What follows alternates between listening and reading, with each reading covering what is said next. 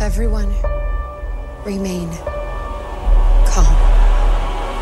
Yeah, ooh, ah, that's how it always starts. But then later there's running and screaming. Somebody talk to me! What is happening? Welcome to Jurassic World. You're listening to the Jurassic Park podcast. You want to consult here or in my bungalow? Hold on to your butts. Well, we're back. Hello, everybody, and welcome to the 161st episode of the Jurassic Park podcast. I'm your host, Brad Jost, and we're here to discuss all things Jurassic Park. In this episode, we debut a brand new segment called The Jurassic Wire, where we discuss the most recent news in regards to the franchise and, most of all, discuss some of the recent conversations that have been circling the Jurassic Park community. Aaron Beyer and I are teaming up for another new monthly segment, so we hope you like everything that we feature in this month's edition of the Jurassic Wire. All debates and conversations in this segment are, of course, our opinions and insights from things that we've seen in the news and, of course, around the community. So I'm gonna actually keep this intro short, that's it, because we had an extra long conversation. So let's get this episode kicked off with our first installment of the Jurassic Wire.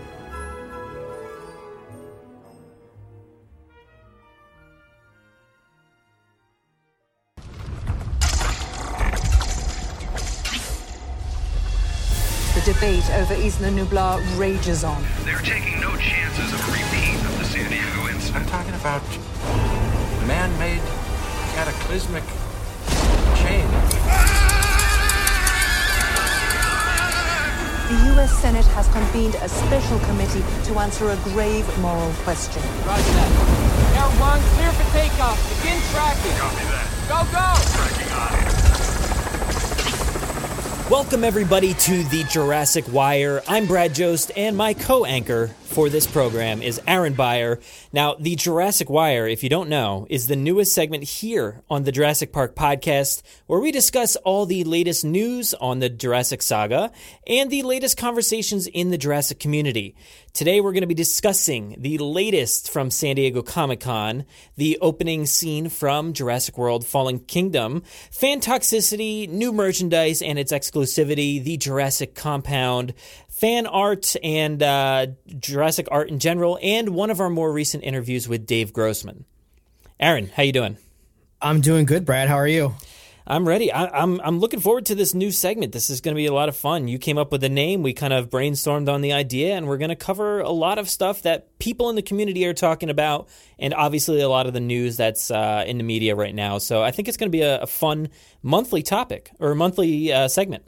Yeah, I like the idea of kind of taking a deep dive into the news and just the community in general. Um, it's great, I think, every week to get that kind of that briefing. Um, I know I actually use I use you in the podcast as my first source of of getting information, but you know we don't really ever get to like sit around and nerd out about it. So this should be fun. Yeah, and we we kind of tested the segment out in a way um, a few times, not a ton, uh, with our, our like news briefings in the actual episode. Like I I usually do the news, but I feel like I don't get enough of the point across because I'm kind of blowing through it really quick just to kind of get the information out there for people to go check out in the show notes and whatnot.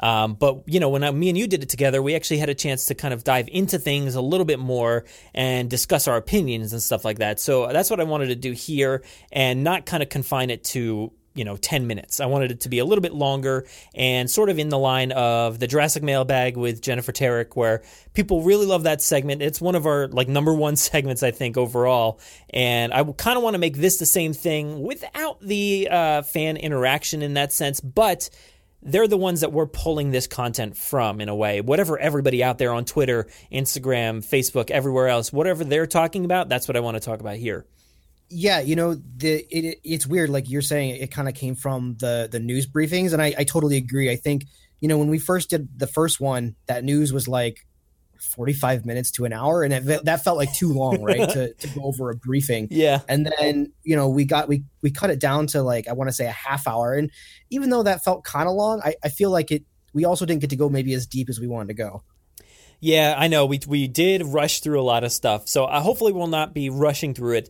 Um, we'll we'll take our time, talk about everything we want to talk about, and uh, discuss what you guys want to know. Hopefully we cover it well. I mean, we'll we'll try to take a lot of the opinions into account, but mostly it's probably just going to be our opinions um, and talking about what you guys think. But well, I mean, it, you know, it's, it is. It's mainly going to be our opinions, but the thing is, is like we're drawing a lot from big conversations that were going on on Twitter and Facebook uh, yeah. in this last month. So uh, I I think us weighing in on it might bring a di- you know a different perspective, or maybe even the same perspective that you know the listeners might have. Um, who knows? Yeah, yeah. So why don't we dive into the first topic here? So I think me and you, and uh, actually, I, I, did see a lot of people over Twitter talking about this. So this is kind of a community topic. Um, they were talking about the opening scene of Jurassic World: Fallen Kingdom, and I do I do not have the information right here, but I believe it was from one of the interviews, whether it was Empire podcast or, or one of those, where Colin or JA, so this is how great my news is at the moment. I'm kind of speculating, but one of those two said that um, the opening of Jurassic World Fallen uh, Kingdom takes place directly after Jurassic World. And that was not very apparent to me. And, and they said it takes weeks or months. So, very short span of time after Jurassic World. Um, I don't know. Did you get that sense from Jurassic World Fallen Kingdom? No. Well, all right. First caveat. Hey, Brad, guess what? What? I worked on Jurassic World Fallen Kingdom. well, that's true. Yeah. Dude, this is the first time I've talked to you like since the movie came out, man. I'm, I'm so excited. Like, I got my screen credit like in a Jurassic film, so uh, I'm pretty stoked about that. And like, I, that's so true. I've been waiting for like so long to talk to you about this movie. Like, you guys would all be speculating, and I'd just be like, "Oh my gosh, I can't wait." Um, yeah, I know. I've been I've been dying to talk to you. So this is uh this is great. So this is one of those things that people are like, "What is going on here?" Because it does not show or represent weeks or months. It represents years. You know, the three because initially um, the synopsis actually came out and it created an uproar because it said four years after Jurassic World and people were like, "Well, that's not the case ever. It's always in you know in sync with the amount of time in between the films. Like they've all been a certain amount of time, and it, doesn't like take place a year in the future or a year in the past or anything like that. So that freaked everybody out. But then Colin Trevorrow corrected that. He said it's three years. And then now we get this news that it's the beginning of the movie, at least, until the Mosasaurus, you know, escapes and then it cuts to the news segment, uh, the BBC News. So that portion before that news segment all takes place weeks or months later. So what's your take on that?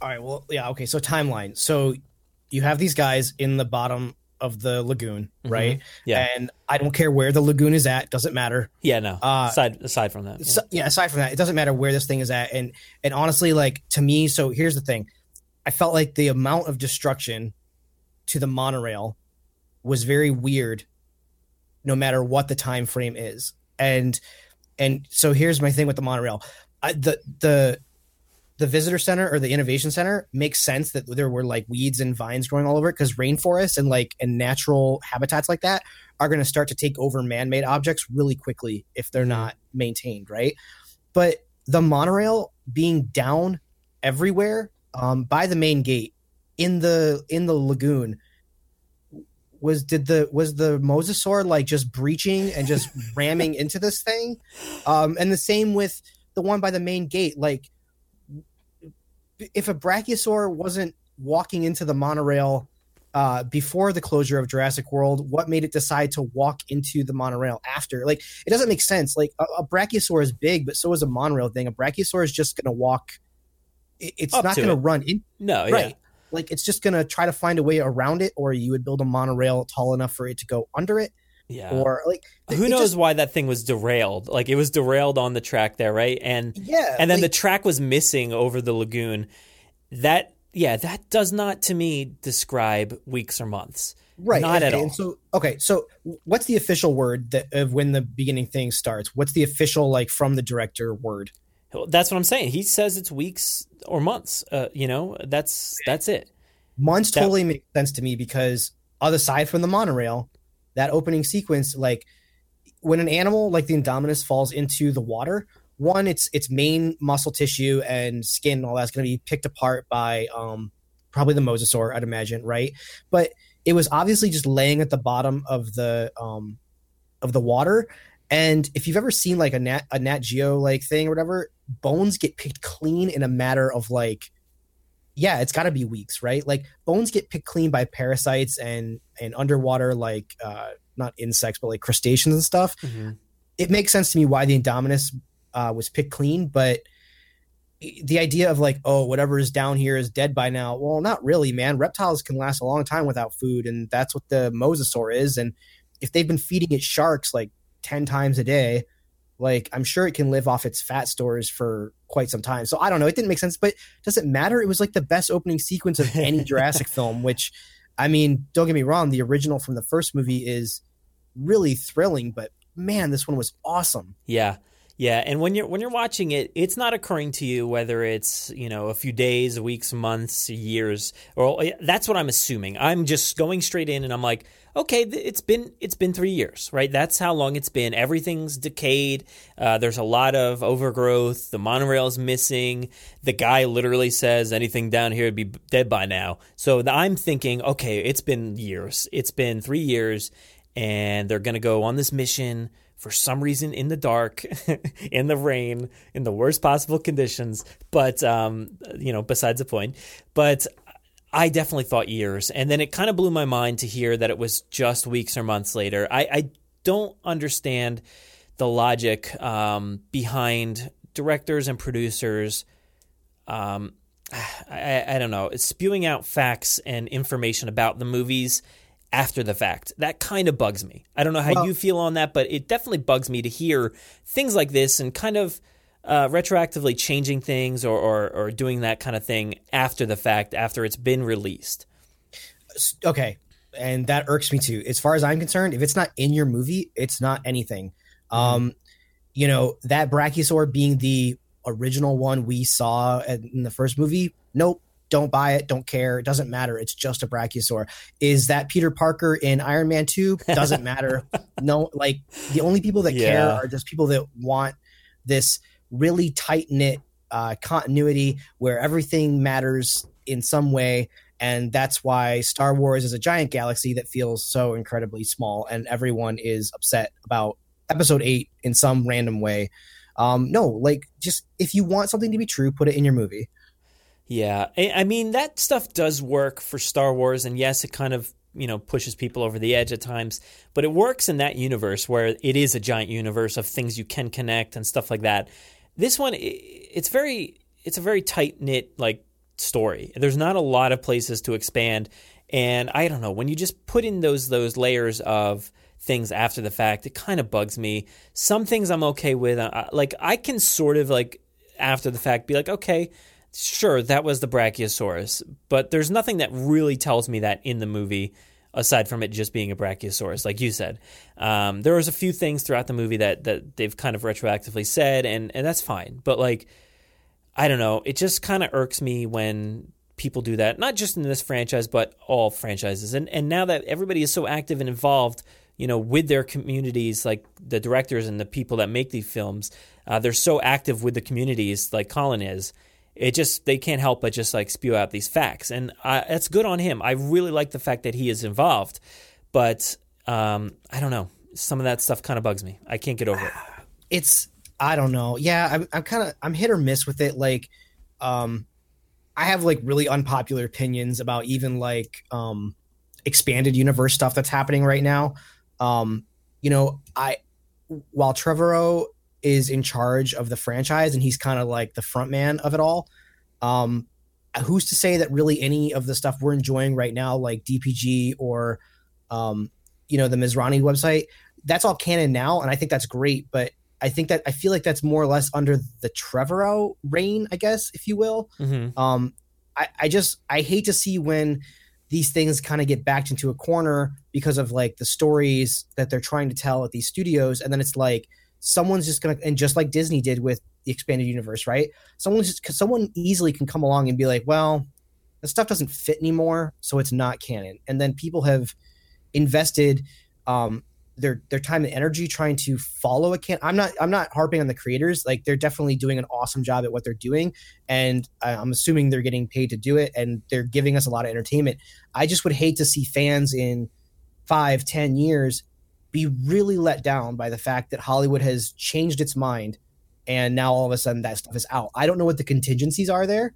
Um, I'm obviously speaking about something that I'm not a part of or or really know.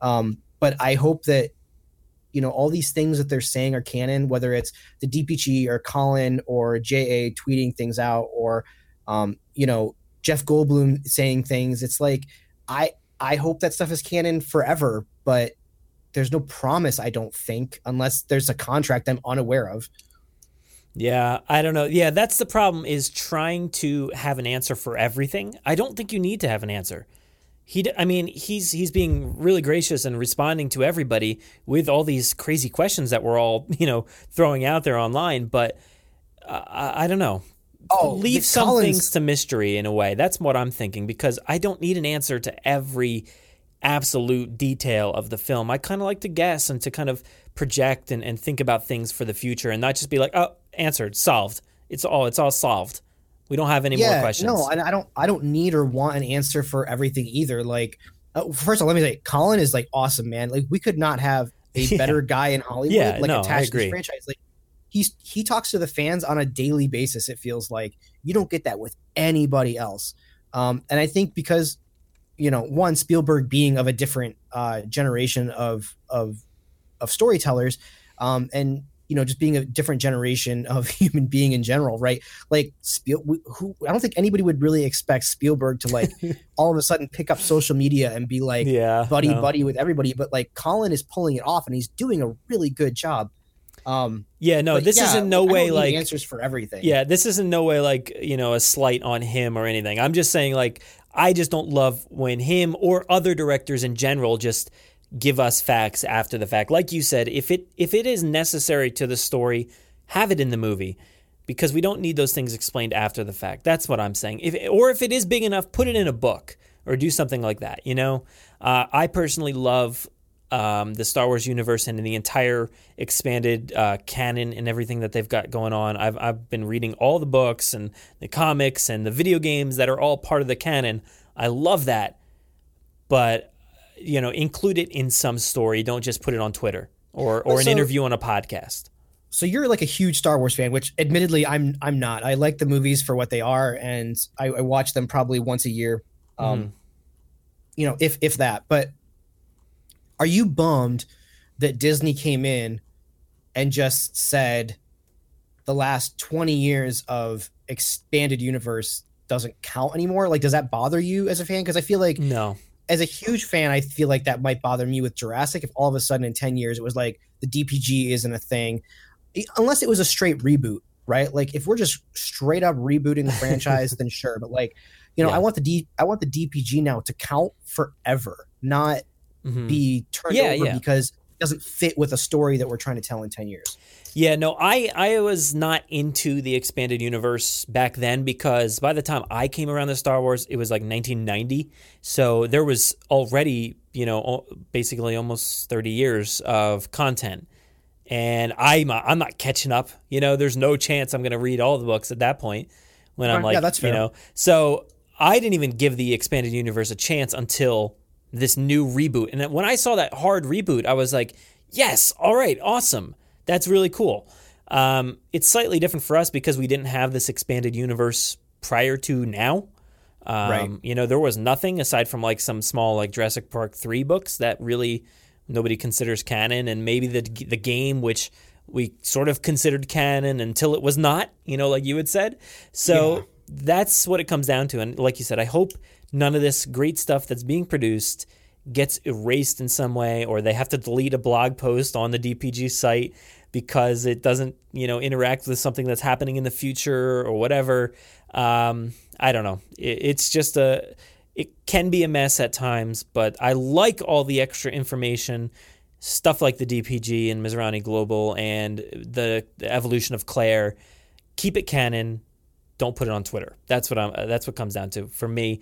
And as far as that opening scene goes, um, it, it, makes no sense to me to have it um, months or weeks. Uh, you know, make it years. It's fine. I get that they're trying to um, get the Indominus Rex bone, and that makes sense to get it like weeks after Jurassic World. Um, for some reason, he needed that bone, even though he took all the DNA with him already. But um, that's well, also besides the point. I don't know. Does but... he take the Does he take the bone because it's it's almost like I feel like well no he would have had to have had a a, a successful sample of Indominus in a vial somewhere right I just feel like it's easy to take the bone right because it's almost like it's like your life work compacted into this this vial but he would have had to have had the correct formula somewhere else. I don't I don't know, but this is the same argument that people make with like why save the dinosaurs when you could just make new ones? I, because there wouldn't be a movie. That's why. Like yeah, well. there, there at least be a movie if that was the case. At least that argument I can get on because you don't want to just like kill all these animals just to make new ones. They are animals, they are living and breathing. So uh, yeah, I wouldn't want to kill him off, but yeah, I don't know. It, it makes it kind of convoluted to explain. It's like, uh, you know, I still find people that have no idea that um, the Temple of Doom takes place before Raiders of the Lost Ark. And that's yeah. like, you know, that's like a, a, weird thing that you don't necessarily pick up on right away. I mean, I, I think it has the dates in there, but if you're not actively checking the dates of, you know, the movies uh, while you're sitting there watching them, you don't you don't have any idea but uh, people are still finding out about that. Do you think? Do you think that it needs to be weeks after Jurassic World to per to perpetuate the idea that these animals aren't created in a matter of days or weeks? So, does he get the Indominus bone to start the Indoraptor and yes, this is supposed to okay. So this is supposed to tell you that the Indoraptor took years to make. Which are, are we talking? We are talking spoilers in this podcast, oh, right? Yeah, like, yeah. Okay, yeah. so leading up to this, kind of ties in with the Maisie clone idea. People are like under the impression that because everyone's like, well, Maisie's so young. It's like, but so that doesn't. She, and so people are like, well, that doesn't line up with with Hammond and no, yeah. It's like, well, you're under the assumption that Maisie is the first of her like is Maisie is the first attempt.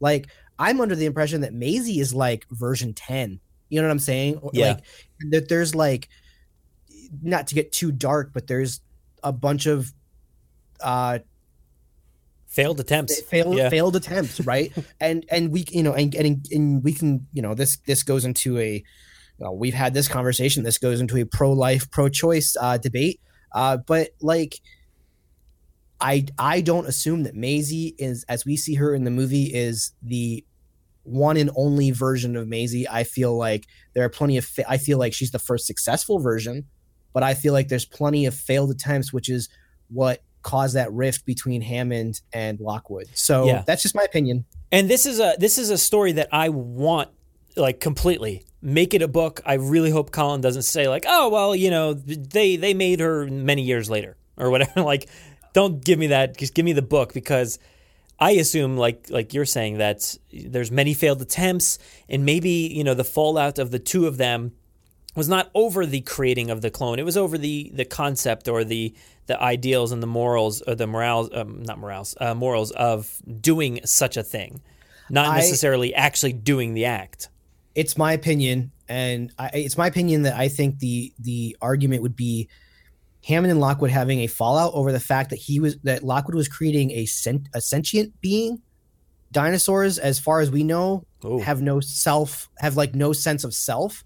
Um, like most animals today, don't have. They're not sentient. They're they're just animals, and they they serve one purpose, which is to uh, reproduce, and and that's really it. Humans and I believe like apes and I think dolphins, uh, it, it, we we're sentient. We understand the sense of self, and so I think what Hammond was doing, creating non sentient beings, Hammond had a, a line of thought where making a human was crossing a line, right? Like you're making something that that should have a choice whether or not it lives or dies. Where Hammond was just was making, I mean, big birds, right? Like yeah. that's that birds aren't sentient. So I, I think for me, that's where that's where that argument comes into play. Um, it's so interesting though the fact that you know Hammond is on the side of not making human clones, but like his intro video for like investors and people at the park is literally just him, clone, yeah. yeah. him being cloned over and over again. So you know what, you gotta you gotta explain cloning to the people in the '90s, man. We, just yeah. didn't get it. I just I, I want to see I want to see. You ever seen the um uh the Winnebago Man? It, no, it's no. like it's one of the like original viral videos. Uh, it's like a handheld, basically, uh, kind of shot like a commercial for Winnebago, and this guy is just constantly messing up his script. And he wrote the script. He's he's messing it up like crazy. He just cannot cannot get it right, and he's he's cursing and all that. So it's it's hilarious. Um, check that out if you haven't seen it. But um, I want to get like that with John Hammond. Like, why? why are you having me do this? I'm completely against human clones. Don't make me do this. And he's like, all right, hello, John. Hello, hello, hello, John. Hello. He just he's just like really frustrated with the fact that he has that, to make it. It's funny that you bring that up because that entire presentation that is for nothing. That, that serves no purpose except to explain to Joe Schmo in the '90s what cloning is. Like, like, like Alan Grant doesn't understand what cloning is. He's he's a scientist. He gets it. Like uh, all all they had to do yeah. was say to him like, "Hey, we we cloned dinosaurs from birds and frogs," and he'd be like, "Yep, that makes sense. Like, I believe that could happen." Yeah. But the whole presentation is really just to explain to the audience what how this whole movie is, is, logical and, and and can make sense in a science fiction way. But, yeah, well, I like um, how it um, fits into the canon in that sense. It's like, oh, this is a theme park, and this is the type of thing you would see at a theme park as well and he's talking about the orchestration and all that stuff and and to me that's like where guests i know a lot of people say it's an investor only presentation but i don't see it that way it's something i feel like the entire guests uh, for the park would would go to visit um, but uh, yeah, oh, I, I, love yeah. that thing. Who says it's just an investor thing? A, that a lot thing? of a lot of people a lot of people are out there saying they think it's just an investor presentation that this is not anything uh, that would have been done, you know, every day. No, it's total. He even says the video you're about to see is like going to have a better music and it's going to yeah. have uh, a whole soundtrack and score and like real video, like better animations. is he's like, it's all temporary. It's all temporary. and I'm like, okay, so this is like this is yeah. like when I go to Disney World and I go to the uh, Walt Disney. There's a there's a Walt Disney Museum inside of Disney World. You can go visit it. Yeah. No one goes in there. It's a great place to catch some AC if you uh, you know, pro tip, it's not crowded. Yeah. Um, because people don't care too much about the history. But that's what I was under the impression was like you were gonna go to Jurassic Park and this was just gonna be one of the rides. Well, side point to our side point to our side point uh, at like at Universal Studios, they need to have like a carousel of progress that they have at Disney where uh, Disney World, where you know you kind of go through the ages and you look at the family as they've changed. That's what that ride is in Jurassic Park. They need to have that in Islands of Adventure or some one of their their their new park that they ever open. I would love to ride that. And I know people are probably like, "This is boring. You're just gonna look at sets and stuff." Like, but that's what I want. I want to go would, on that tour. I want to see awesome. that video. I want to see John Hammond. I want to see or maybe not John Hammond at this point because you need to have you know a guy, a physical actor up there doing the spiel and then walking through. You have animatronics with the the people in the lab, and oh man, it would be so great. I would like to see the rest of the tour because the jerks that uh, you know Alan and and Ian you know lifting up the gates like. What kind of theme park attendant are you? Just breaking the the bars that there's yeah. no way that any human could possibly do. Yeah. Um, well, this is all besides the point. Uh, we, we, we, go on wow, tangents. I'm looking yeah. at the list. We have strayed way far from yeah, yeah. So that's uh, let's just wrap it up on that. That's our feelings on the opening scene. It, uh, yeah, that's what it is. So moving on here, uh, some news uh, broke recently at uh, San Diego Comic Con. Um, so were, were you following along with all the events out there from Mattel? Uh, I was following along in like tweet format. I didn't watch any yeah. videos or the panels or anything. Um, I would actually love to go back and watch that stuff, but I feel like I've got the highlights. Like, so I don't. Do I really need to go watch them talk about things? I don't. I don't know. Um, I'm really excited though. Holy crap! There's a lot of cool stuff coming. Oh yeah, I know. and it, yeah, like you, I was doing the same thing, just catching it as people were tweeting about it, and Mattel was tweeting, and and you know many people that were attending were were giving out the information. But um, yeah, I, let's start. I want to start with the most controversial one um, because a lot of people are up in arms about six inch toys. Um, because currently, the human figures that we have uh, are 3.75, and uh, the dinosaurs are all to scale with them. The vehicles are to scale. There, are, there is, I think, one playset as of right now.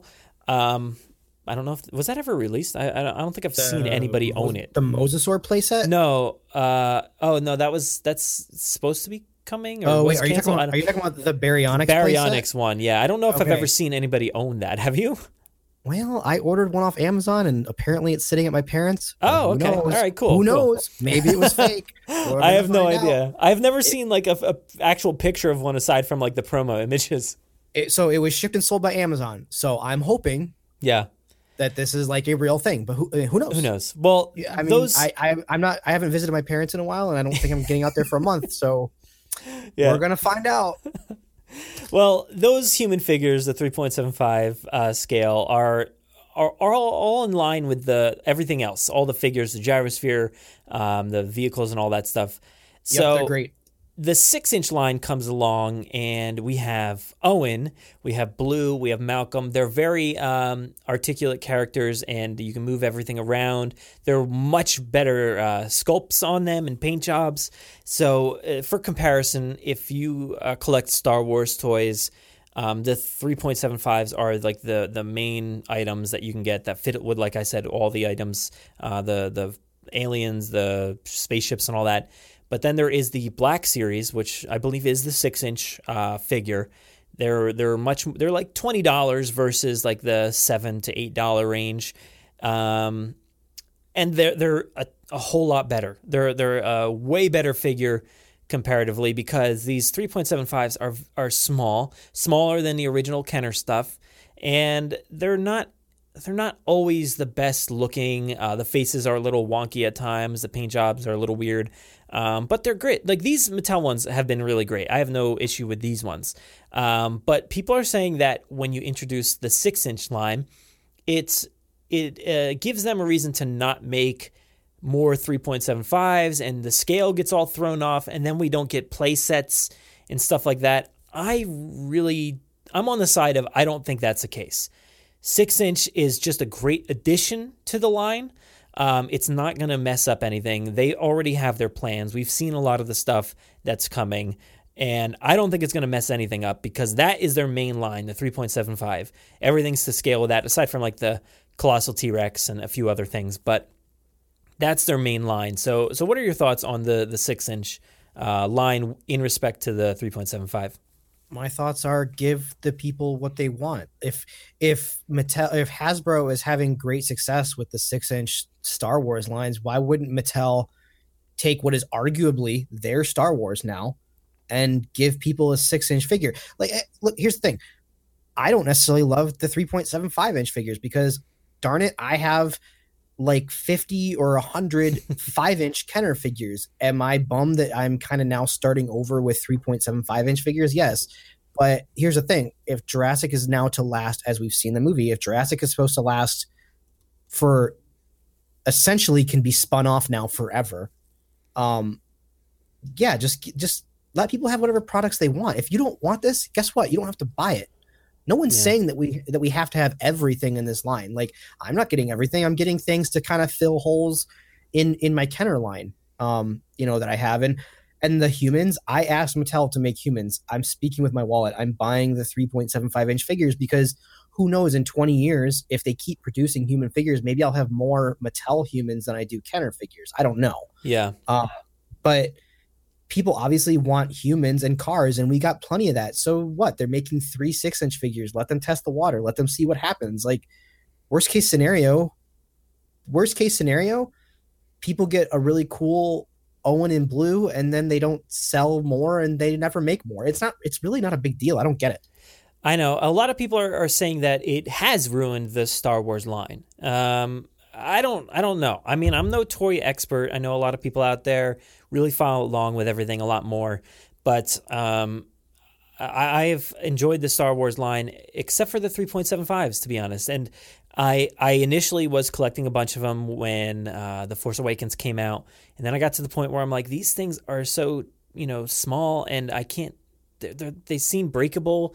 They can't hold on to their pieces. Uh, you know, whether it's a staff or a lightsaber or something. Um, so it, it's very frail and fragile, and I don't like those smaller figures. And I mean, the same applies for these, uh, you know, Jurassic ones. I don't love the size. I wish it was more like the Kenner ones, but um, you know, comes here comes along a six inch line that to me is like a collector's line. It's a, a rare thing. You don't get a ton of stuff. You get a select amount of items. And in this case, we get Owen Blue and Malcolm, and they look pretty great. I don't love the Malcolm figure. I gotta say, it doesn't look too too great to me, but um, the Owen looks fantastic. The the blue currently has like a giraffe neck. It's a little too long. It's a little too long. Yeah. Um, yeah, I don't, I don't see why this would ruin the idea. I mean, look, it's not like they're they haven't flooded the market with a bunch of three, you know, three point seven five inch figures. We literally we have like what four Owens and two Claires and um, uh, um, uh, what's his a Wheatley if you can get your hands on him. Like, you know what I'm saying? Like, it's not like there's a ton of characters out there right now for this either. So, I, I guess I don't really see the complaints. The the reason I like 3.75 is because everything else fits around it. Um, if you yeah, these are these are one-offs. Just like I think the colossal T-Rex is a one-off. Like the colossal T-Rex doesn't fit with anything except for now maybe the six-inch figure. um, but the colossal T-Rex doesn't fit with anything. It's a fun one-off. Just have fun. Don't Yeah. we're, we're getting something we've been asking for for over 15 years. People just relax, have fun. Yeah, and I've much more uh, appreciated like the six-inch uh, Luke Skywalker and Rey and K2SO. All those ones I've gotten those because they're way better made than the 3.75s, and I I, I think that'll happen here. And it's not going to stop people. Uh, we're super diehards. We're going to still get these little ones, and they're going to stay in in uh, line with these dinosaurs. They're not going to stray away from that. Uh, we we have that one playset so far. We don't. I don't think we have. There's a few different like little piece playsets, but not really. There's like, it like comes with like one thing. Like uh, Yeah. Maisie, I think that she comes with like a dinosaur head. Um, Oh, the- I the don't know, does she? Because I can't find one. I believe, yeah, I believe she comes with like a T Rex uh, fossil. Um, and there's a few others. I think you said the Mosasaurus comes with something, I, I believe. But um, yeah, we don't have a lot of stuff. And it's funny because as everybody was arguing about, like, oh, we're not going to get any more play sets and stuff like that, do you see any of this stuff coming? Star Wars, which everybody said it ruined the Star Wars line, literally just announced a bunch of play sets that are coming and they're awesome. So I don't see what the big deal is. I think it's going to be fine. I don't, I don't think either. anybody has anything to worry about when it comes to six inch versus the other size. I think what people really need to be concerned about is the fact that um, it, it, forget the six inch. The the fact that they announced like what sixteen is it new dinosaurs for 2019 or something? Something. I, I don't know. Yeah. did they say anything about new human characters like at all except for these six inches? Like Well, Peop- Franklin, right? He was the only one that was off in the distance in the background with Claire. okay, but people should be like concerned that there's not more of Fallen Kingdom characters. People should be concerned that there's not more Jurassic World characters. People should be concerned that there's not more classic characters coming. Like 16 new new species, awesome, great, thank you. We know that the dinosaurs sell really well, but Jurassic is about humans and dinosaurs together. And I feel like not having good human figures is kind of what well, that and the scale is what just lost it for me when it came to uh, Jurassic Park 3 figures. Mhm. And then not a single human, okay, Owen, I guess, for Jurassic World, but um Yeah, that, that was a compl- really that was a com- that was a complete disaster. Yeah. That final that final run by by Hasbro, like it was it was terrible. Um so I feel like really we should be more concerned that there's not any announcements for new humans over dinosaurs. We have so many dinosaurs now; it's ridiculous. Yeah, when it comes to that like Jurassic World line, that was a mess because there wasn't just 3.75 and 6. It was like Oh, it was all over. Wild all over. range of of sizes and things that just didn't line up with Kenner. And that's what we all complained about is none of this stuff interacts with what we already have. Um, and I mean, I have it. I've gotten used to it, you know, over time. I I think some of it's not as bad as we made it out to be, but there is a lot of bad stuff in that line. But um, you know, it's fine. It looks fine on my shelf right now. It's not really bugging me that much. But um, the stuff that we're getting now is way better. I don't think we have anything to worry about. And like you said, there's a ton of dinosaurs coming. I hope that there's humans that they're just like, okay, well, we'll just release them when, when the time comes. Like, for instance, that, that one that you got recently, you did the video for on YouTube, that like mercenary. I was like, I didn't even know that was coming. Like, all of a sudden, there's this mercenary in your hands. And I'm like, well, that's cool. Like, we get a new one. Uh, they keep releasing these things. I just didn't realize that they were coming, like Franklin. Um, so that's great. I know, um, you know, we have a bunch already, but um, has anybody? I don't think Z has been released. No, I don't think Z is out there. Um, I can't find a Wheatley. Uh, I did get the Series Two Claire uh, recently. I don't have that. No. Um, let's see. It, I think what is frustrating is the fact that it, maybe you know because we've seen the past, right? We've seen Hasbro completely abandon humans and vehicles and just sell dinosaurs to hit specific price points, and I think that's kind of got everyone a little bit scared. Um, Mattel seems to be aggressively going after this franchise, so I'm not too worried. I think they are going to kind of have to. I, I think in the long run, I'm predicting that they are going to have to package humans in with bigger dinosaurs. Um, because I think if you package them in with things like the Packy or not the Packy, the uh, Stygimoloch, um, the Stiggy, to me that felt like taking a fairly inexpensive Stiggy and cranking up the price a little bit. I think if you package in humans with like um, the legacy size T Rex or the attack uh, action attack line, I think you don't maybe don't notice that price increase as much. Um, I am worried that that the the self uh, packaged humans are going to eventually kind of um, mm-hmm. probably have to like just by sheer nature of the market, they're going to have to kind of go by the wayside. Well, um, didn't that? So I feel like that was sort of the case with like Kenner and stuff. By the time like other waves rolled around, you you packaged them with different vehicles and different little sets and things. So that's kind of what I, I, would hope to see. You know, like uh, yeah. uh, more vehicles, like little things, like like uh, motorcycles and, and quads, or you know, four uh, four by fours and different things. Yeah, actually, um, I'm trying to think. The only ones I can think of are like Nick Van Owen with the high hide, and then Roland Tembo with the uh, like motorcycle that took the Pachycephalosaur. Um, those are really neat, and that's that actually what Roland they're. or was that uh, Carter? It was, no, it was Roland. It was Roland. Oh, okay. oh, Carter came with a motorcycle. Yeah, he came with a motorcycle. I know Roland there was a came with uh, Roland came with like a three wheeler. I have yeah, I have this like um, it's like a motorcycle that disconnects with like a little sidecar that shoots a gun, um, shoots a, a capture thing. I don't remember who it came with, but um, hmm. stuff like that, like interesting, weird stuff like that, like because that that vehicle never seen in a movie, but it, it has like dinosaur bones strapped to the the the wheel wells and stuff like that. It's so awesome. Wait, you so, have that bike? Yeah. I don't think I have that bike. That's so that's the Evil Raider. Um, yeah, yeah. Yeah, I don't think that came with a guy because that guy came with a baby Baryonyx. The guy okay. on the box. I think you got that car separate. That well, was like that's yeah, the kind ahead. of thing that I would like to see. Is like you know strap like not not another Owen. Please don't give me another Owen. Give us like you know like the Evil Raiders, something like that. Like new characters, new guys. Even just call them ACU. I don't care. Or or mercenaries. That's fine. Oh, but if they want to do a line of ACU troopers, I'm totally cool. I would love to see. Um, I think it's great that they gave us the classic Jurassic Park Jeep, but I would love to see a Jurassic World Jeep in the style of like what we got in Evolution. Those were really cool, like dune buggy Jeep kind of things. Yeah. Um, it's just weird because like that Jeep in the line because of its size and because of its its um mainly because it's kind of like it's an all around good vehicle. It kind of makes me sad that it's a Jurassic Park classic um, and not a Jurassic World because the Jurassic World vehicles we have are all like you know the big gyrosphere shooter and the um yeah in the submarine and the the other uh, there's like the flatbed truck and stuff. They're they're all really big, which is great, but where's like the the little four wheeler? You know, yeah, like where, exactly. Where's the Jurassic four wheeler, right? Like, yeah, they they can make stuff up. They don't have to stick within the the confines of the films, as far as I'm concerned. Well, that's what I feel like creators and stuff like. Uh, I, I remember Colin recently said like he wanted to change the franchise and create a a.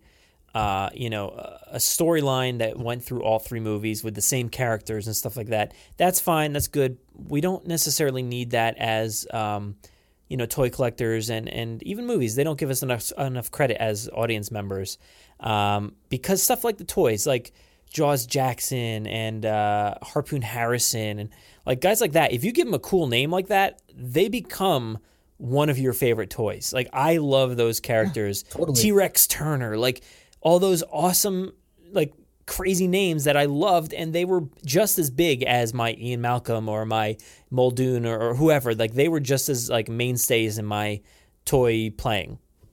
Yeah, like it, it, it you give them characters and they they you give them cool names and you give them like a job to do, right? Like Mhm. the Dino Trackers. Never did I think on as I'm as a kid I'm watching Jurassic Park. Never did I think like, oh, there's like a there's a not a secret, but there's there's like a, a band of people on this island that work with Hammond to like keep these animals under control. I knew there was Muldoon, right? But to think Yeah. that like Muldoon has like subordinates, you know, aside from the guys at the beginning of, of the first film that are just loading dinosaurs in, but those those were the dino trackers essentially, right? Like Yeah. that's really cool. They came up with new action figures, gave them names, gave them jobs, and all of a sudden they were part of the world. It was great. They should do They're- that. They, they should yeah. do it again. They're identifiable. They're not just like random mercenary number one, number two. Like that's kind of what we got have having happening right now with you know that mercenary you have. I think is dressed in all black, and then there's another one that's just not that identifiable. He's just like normal mercenary guy. He's more of actually he is kind of more in line with like the uh, which one was it? Uh, Harpoon Harrison uh, with the cut off shirt. I think. Yeah, yeah. Um, he was one of my favorites. He's got that backwards hat, like, but he's got something that's identifiable. Um, make them individual. Don't make them all uniform. In a way, uh, I like that they have identities, and that's maybe you know this is all besides the point. But I think that is something uh, they should do. Just make them up. Don't don't stick and adhere to characters we already know. I don't need nine Owens. Yeah. Um, you know, just to that point, there's a whole list of ACU trackers that get killed by the Indominus in the last movie. Just give them one of those names, make it a cool homage. I don't know. I don't know what they have the rights to do, like as far Yeah. as you know, the first the the last Jurassic World movie, but um you know, yeah, just like yeah, mercenary. You're right. Merc- like oh, mercenary number four. That's a bummer, right? Like it would have been cool to get a name and a backstory, and Yeah, you know, they're all called mercenary. Who cares? It's just like some random yeah. guy that just gets eaten. But if if you name him Jaws Jackson, that's a guy I'm like he needs to stay alive. like he doesn't Yeah. get eaten. He's not one of the sacrificial you know characters. That's what the mercenaries for. right. And if he does die, it's tragic, right? Like And it creates Yeah. yeah. it creates better stories as because as as you're playing with these toys, you're a storyteller.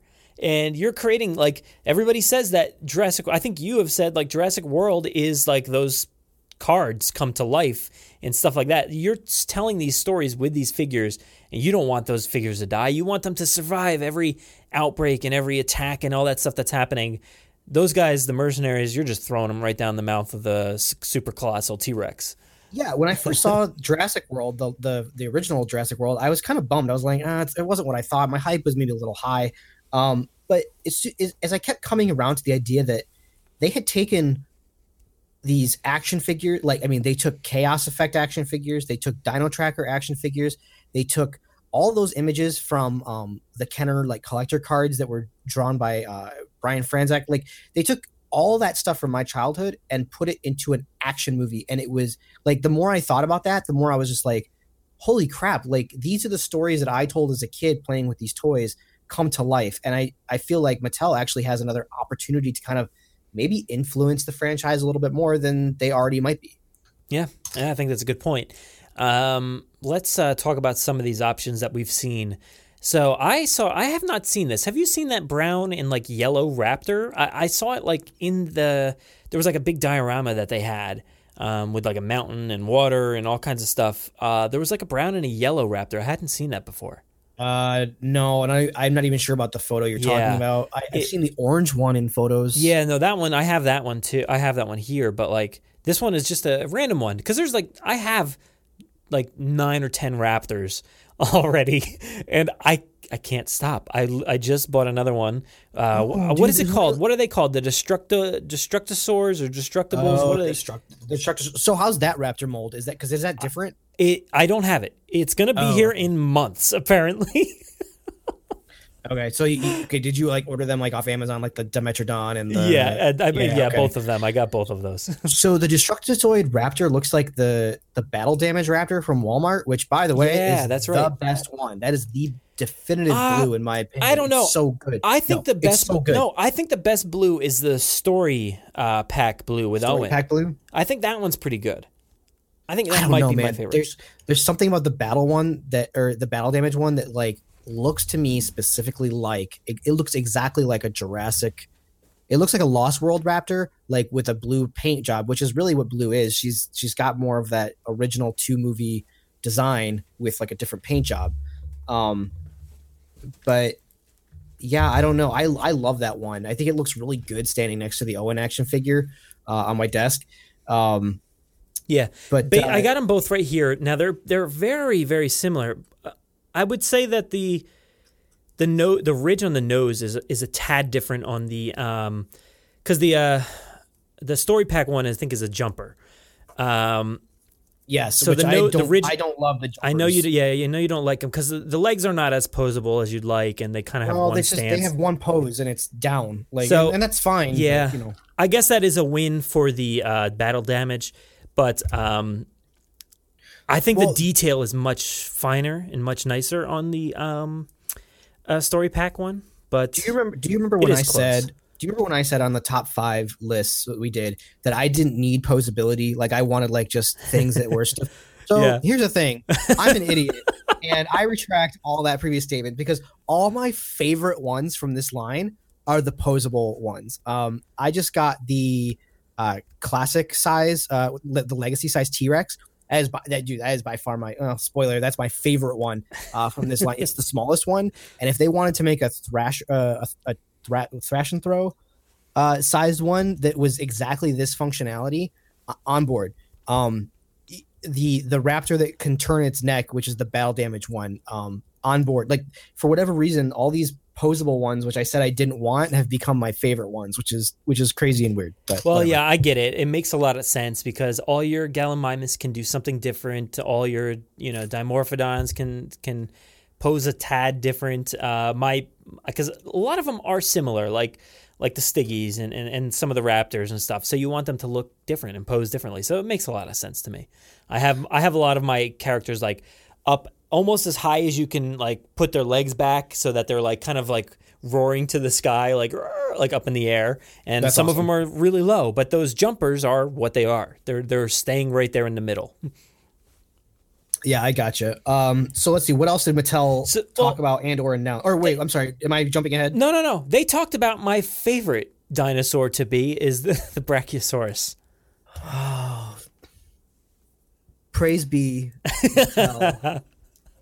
um so I, I was having a discussion. I, I i have i have a group of friends that i facebook chat with um pretty much on a daily basis you know friends that have i've worked with and uh have, mo- have moved on to other places. And i sent them the photo of the woman standing in front of the uh the black silhouette of the brachiosaur with the human figure.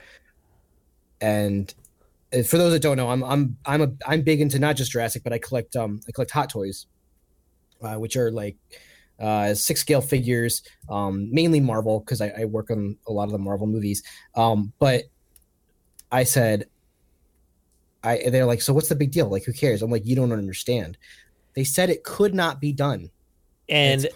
Mattel has found a way to package these items in unique uh, ways. Like the the colossal, super colossal was, uh, you know, the tail was disconnected and thing, and then the uh, Mosasaurus was packaged in a very unique way. So th- they're going to find a way to do this, and you know, the Brachiosaurus is going to be huge. It's going to be giant. But they they they'll package it nicely. I'm I'm I'm ready to see like how uniquely that thing's packaged because that's what people are wondering. Like, well, how are they going to release this thing? It's going to be giant. Hasbro, you know, Hasbro, uh, like it can't be done. It's too big. They won't sell. And Mattel comes in and says, "No, have you not seen the movies, guys? Life finds a way. We'll figure it out. We'll get it Yeah. to you." Yeah, And, we know that Aaron's gonna want like five of them. So all good. that's going to be amazing. I can't wait. I am so excited. That is one I know I've been like dying to have. I know there there is some Brachiosaurus that's out there that people have. Uh, I think it's like some one that you can paint and It's and, on my. It's like a model. uh, Um, yeah. like Horizon, I believe, is the name of the company. Okay, I don't Uh, remember. I yeah. don't think, yeah, they they made them. They were very expensive back in the day. In fact, I think a lot of the ones that people get aren't even official Horizon models. I think they're um, recasts and stuff. But I mean, whatever. It's 25 years later. Like yeah. you got to do what you got to do. But they look Um, awesome at least, and and they look hopefully, awesome. hopefully these look uh, you know just as good. yeah, I'm excited to have a Brachiosaurus that because here's the thing: you can go get realistic Brachiosaur figures that look accurate size wise, but they don't have that toy look to them. And I think, um, and we're gonna talk about repaints, I think, a little bit later, but like as much as I think repaints are great, I think cohesively when I'm when I'm just like I like having all my human figures to be kind of the same size. I like the idea that the toys are they look like toys, and so when they're put all together, yes, they all look like toys, but because they all look like toys, they all feel more real together. That's weird. I don't yeah, know. I get, that, I get it makes sense in my head. Yeah. Um, you know, it's like it's like watching a cartoon, right? And then everything feels cohesive, and that's what the toys feel like to me. Not So- that Suchomimus. the Suchomimus. Not Yeah. that doesn't feel cohesive to me. It doesn't. But That that I- almost feels like Hasbro, but um, I don't have it in person, so just judging it from pictures, it looks like one of the hybrid lines. But that's fine. I think it's it's fine. the more I see the Suchomimus toy and I see actual real photographs of it, I like it. Um, I like that it's big, like it's like the Carnotaur size. Mhm. Um, we'll see. Uh, you know, Yeah. who knows if I can ever find, you know, if I can find one. Um, let's see what else we have here. We have, um, I believe, a Sinoceratops was shown off, um, but there's a, little bit of an uproar because, uh, look, I don't, I'm not like, I know I'm on a podcast that talks about dinosaurs all the time, but I don't know a lot of the differences between a lot of uh, certain dinosaurs and like the Pachyrhinosaurus. There was a big uproar about like that in the movie and stuff like that. What it was supposed to be, a Sinoceratops, Pachyrhino, and the same qualifies here. I know people are saying it's. I think it was labeled Sinoceratops, um, but it it was a. It looks like a Pachyrhinosaurus. Well, you know, it's the internet, so we have to complain about something. Um, Here's my thought on it.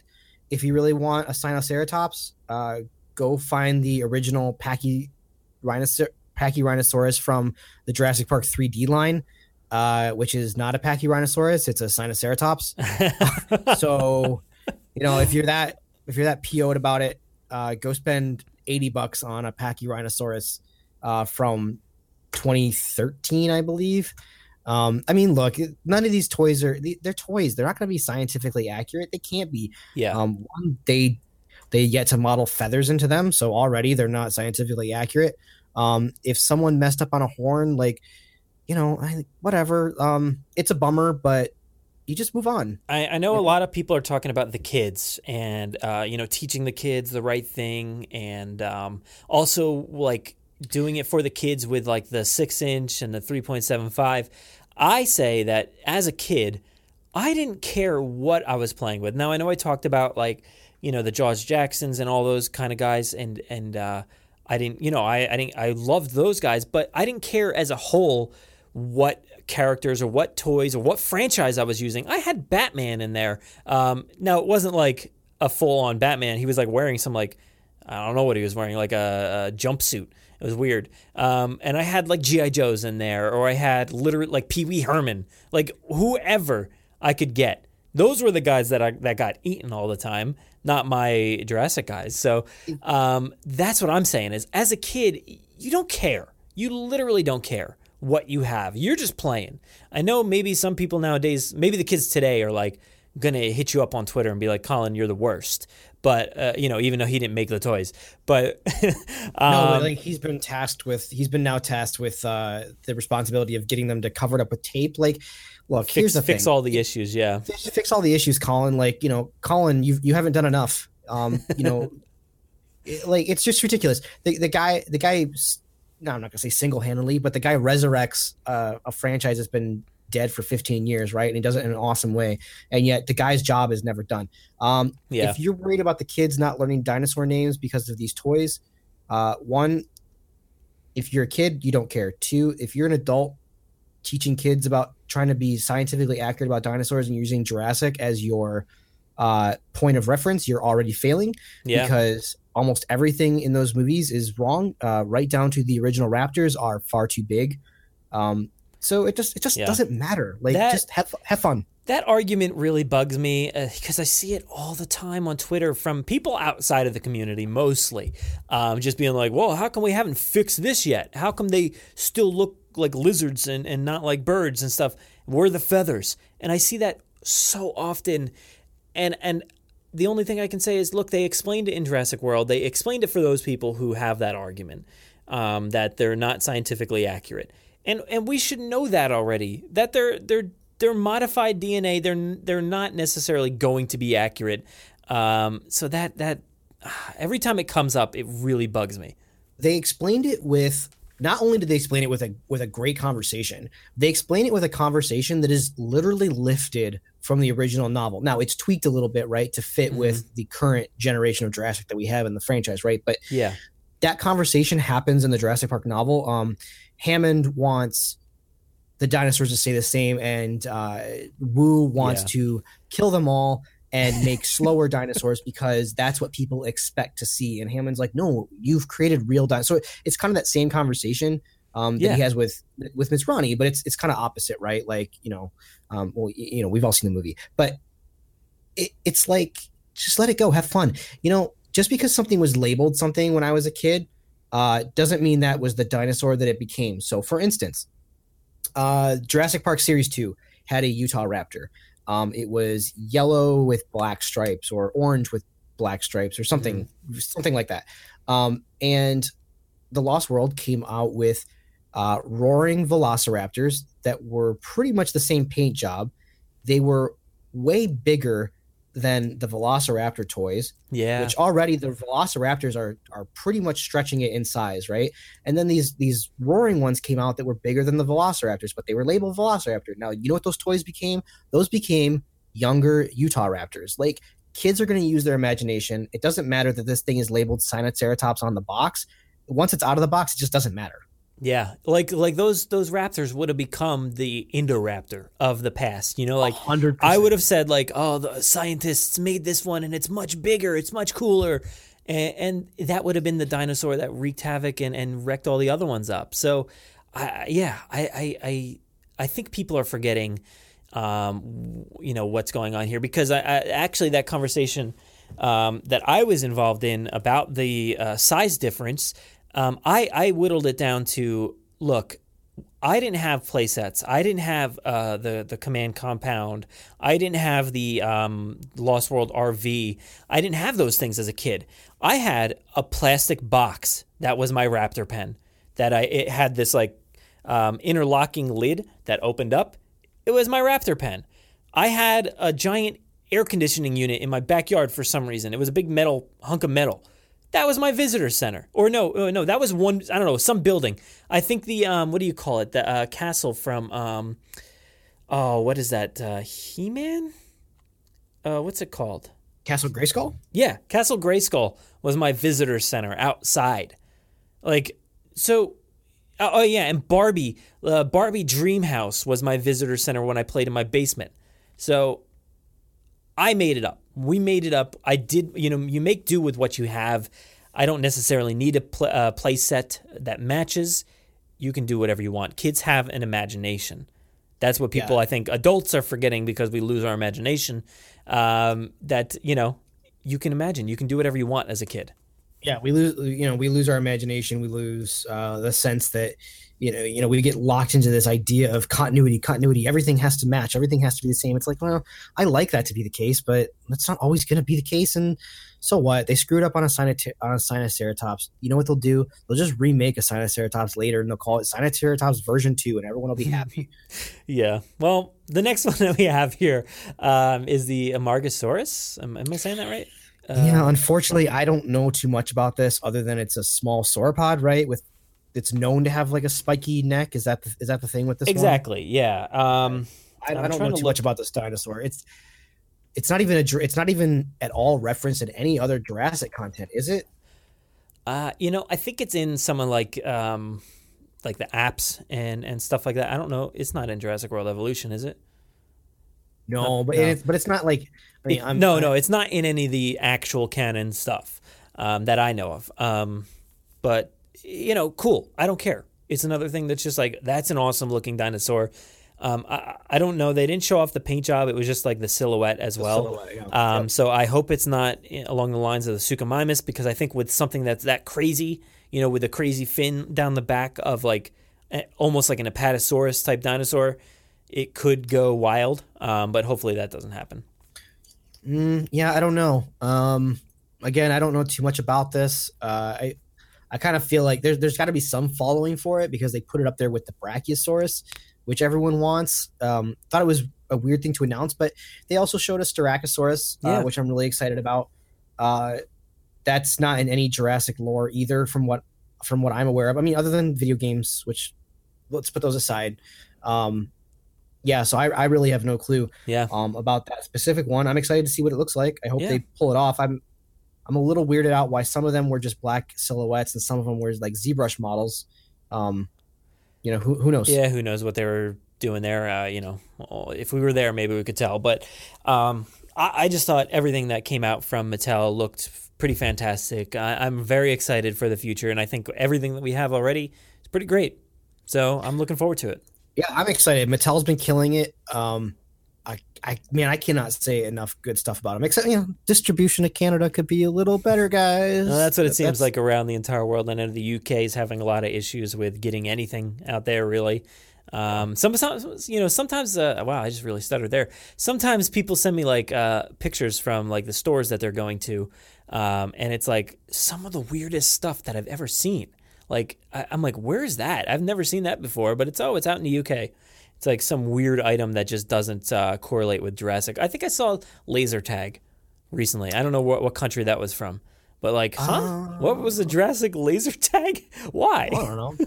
um, I do know someone told me today that the uh, bulk barns out here have started carrying the Jurassic World uh, Pez dispensers. So I Okay. will be trekking to a bulk barn ASAP uh, to see if I can't hunt some of those down. Hopefully, I don't. Pez dispensers are what, like two bucks? Is that like, is that low? Oh, I, I have, yeah, I have no idea. all right, all right. I, I, don't. bought re- one since I was a kid. Um, but uh, yeah, so I don't know. I'm really excited for Mattel. I think they're doing a, a killer job, and uh, I can't wait to see what 2019 brings. Because are they promising 2019? Is that is that the thing? I think so. Yeah. I, I don't know. The, the the the waves have been so inconsistent here. Who knows when the stuff's coming? Uh, I think. Are we getting a wave three too? I think is that two, 2019 or is that this year? I have no idea. I, I feel like Wave Three's got to be the like the Destructoid dinosaurs and stuff, right? Because that's not even due for like another like it says months wasn't on Amazon. wasn't that so- the uh, Toys R Us stuff? Ooh, I don't know. I think Um, it was. Don't quote me on that, but I believe it was the Toys R Us stuff. We Um, still have Toys R Us here. Um, yeah. I asked them; they're not going anywhere, uh, from Yeah. what they know.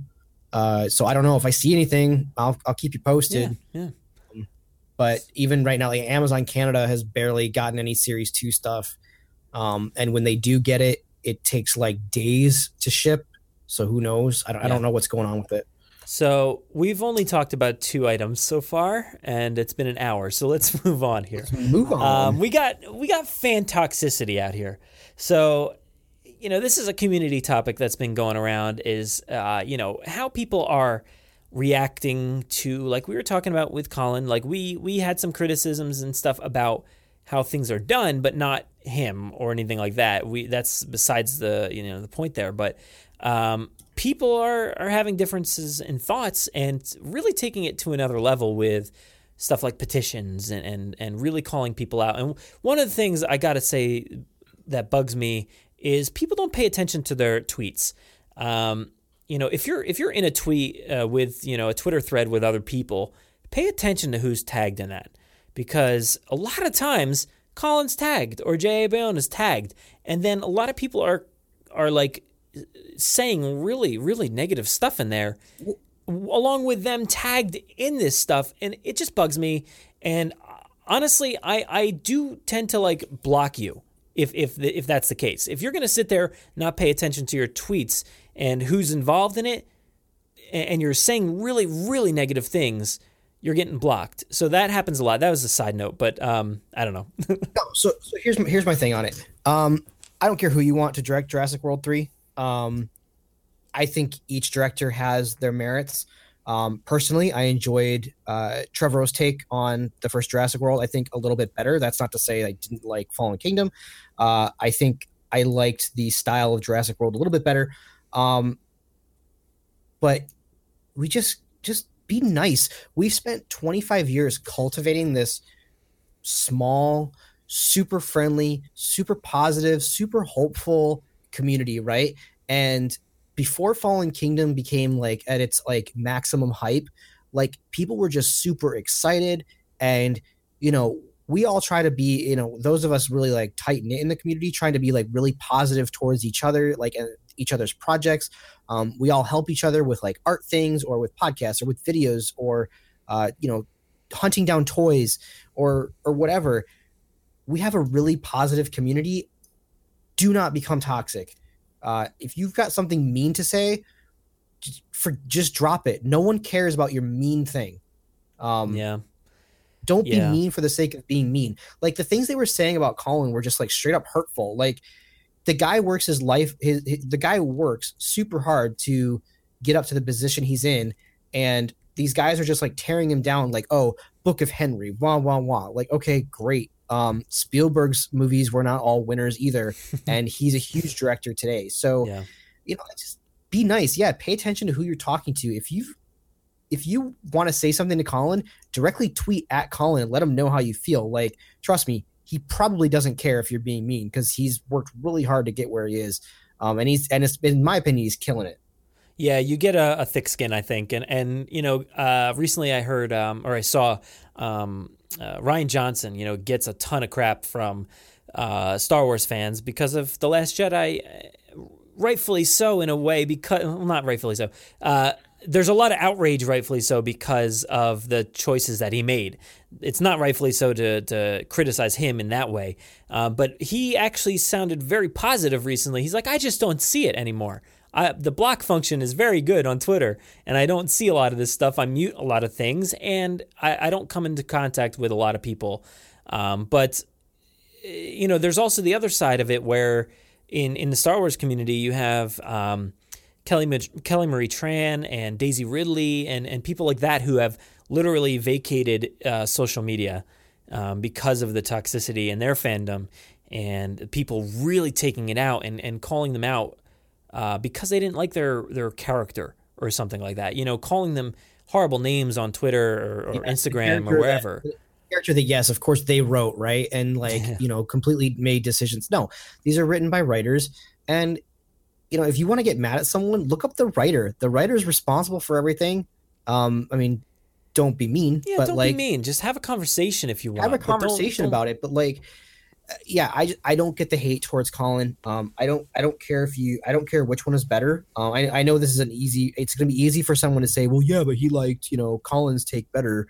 Uh, but it doesn't mean I don't want JA like involved in the next one. Like, man, if those two came together again and like worked together, like it was fun following their story uh Mhm. for the last like two years, right? Like it was fun following those two as they're shooting and like playing with puppets on in Hawaii and stuff. Like that stuff was fun to me. And honestly, like Colin, I'm sure was pulling the strings more than we all probably think he was. Um, you know, being again the front man for the franchise at this point. Um, I'm excited to have him back for the third one. If Universal came tomorrow and said, "Hey, he's not doing it," I'd be like, "Well, he wasn't doing it when we thought he was going to do Star Wars either." So, like, there's really no gain or loss at that point, right? Like, things can change on a dime. Um, people work really hard on these franchises. Uh, they work really hard to bring a lot of people joy, and I just it's not cool to be mean. Um, I'm just gonna, you know, just touch on just I listen to a lot of Kinda Funny content, which is like guys from like old IGN and stuff, and their whole thing is just be good to each other, and uh, you know the Jurassic Park community seems to do that a lot, and uh, I just don't if you if you want to be toxic, don't don't bring it here. Um, this is an escape for a lot of people, um, so just don't bring your toxicity. We don't want it. Yeah, yeah, I know, and that that's uh, that happened to me recently, where somebody brought their toxicity into a, a thread, and eh, basically I called them out for being a troll, and then they backtracked and you know told me that they weren't, and I'm like, look, you were, it's just flat out you were, so I don't need that, and I don't need it, you know, and I'm not I'm not one of the creators or anything, so I, I feel bad for everybody that has to deal with that stuff. So don't get to that level. Let's not. Let's just like take it easy. Just have fun. Just relax. It's all. It's all not that serious in the long run. Uh, Yeah. But luckily, uh, Colin doesn't seem to be taking it too too seriously either. Um, with the whole like petition to replace him uh, with whoever, whether it's Bayona or somebody else. There's a numerous amount of petitions out there that really don't have that many signatures and are honestly not going to do a single thing. So why No, are you filling it signing, out? Like, signing an online petition is a waste of your time.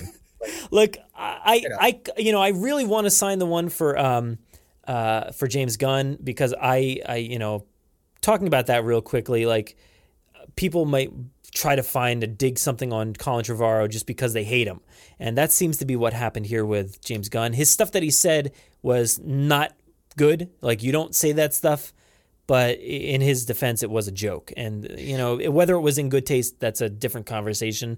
But uh, you know he got fired over something. So Colin Trevorrow, he's in the same you know in the same realm right now. Yeah, he's that kind of guy where he interacts with fans. Same thing with uh, James Gunn. So I don't want anything like that to happen. Uh, but he doesn't seem to be taking it too seriously at this point. Yeah, no. Hopefully, uh, the James Gunn thing to me is is ridiculous. At first, I was outraged. I was like, "How could he possibly say these things?" And then someone was like, "Well, they're from ten years ago." I'm like, "Oh, you mean when he was trying to do a stand up career and trying to be really edgy?"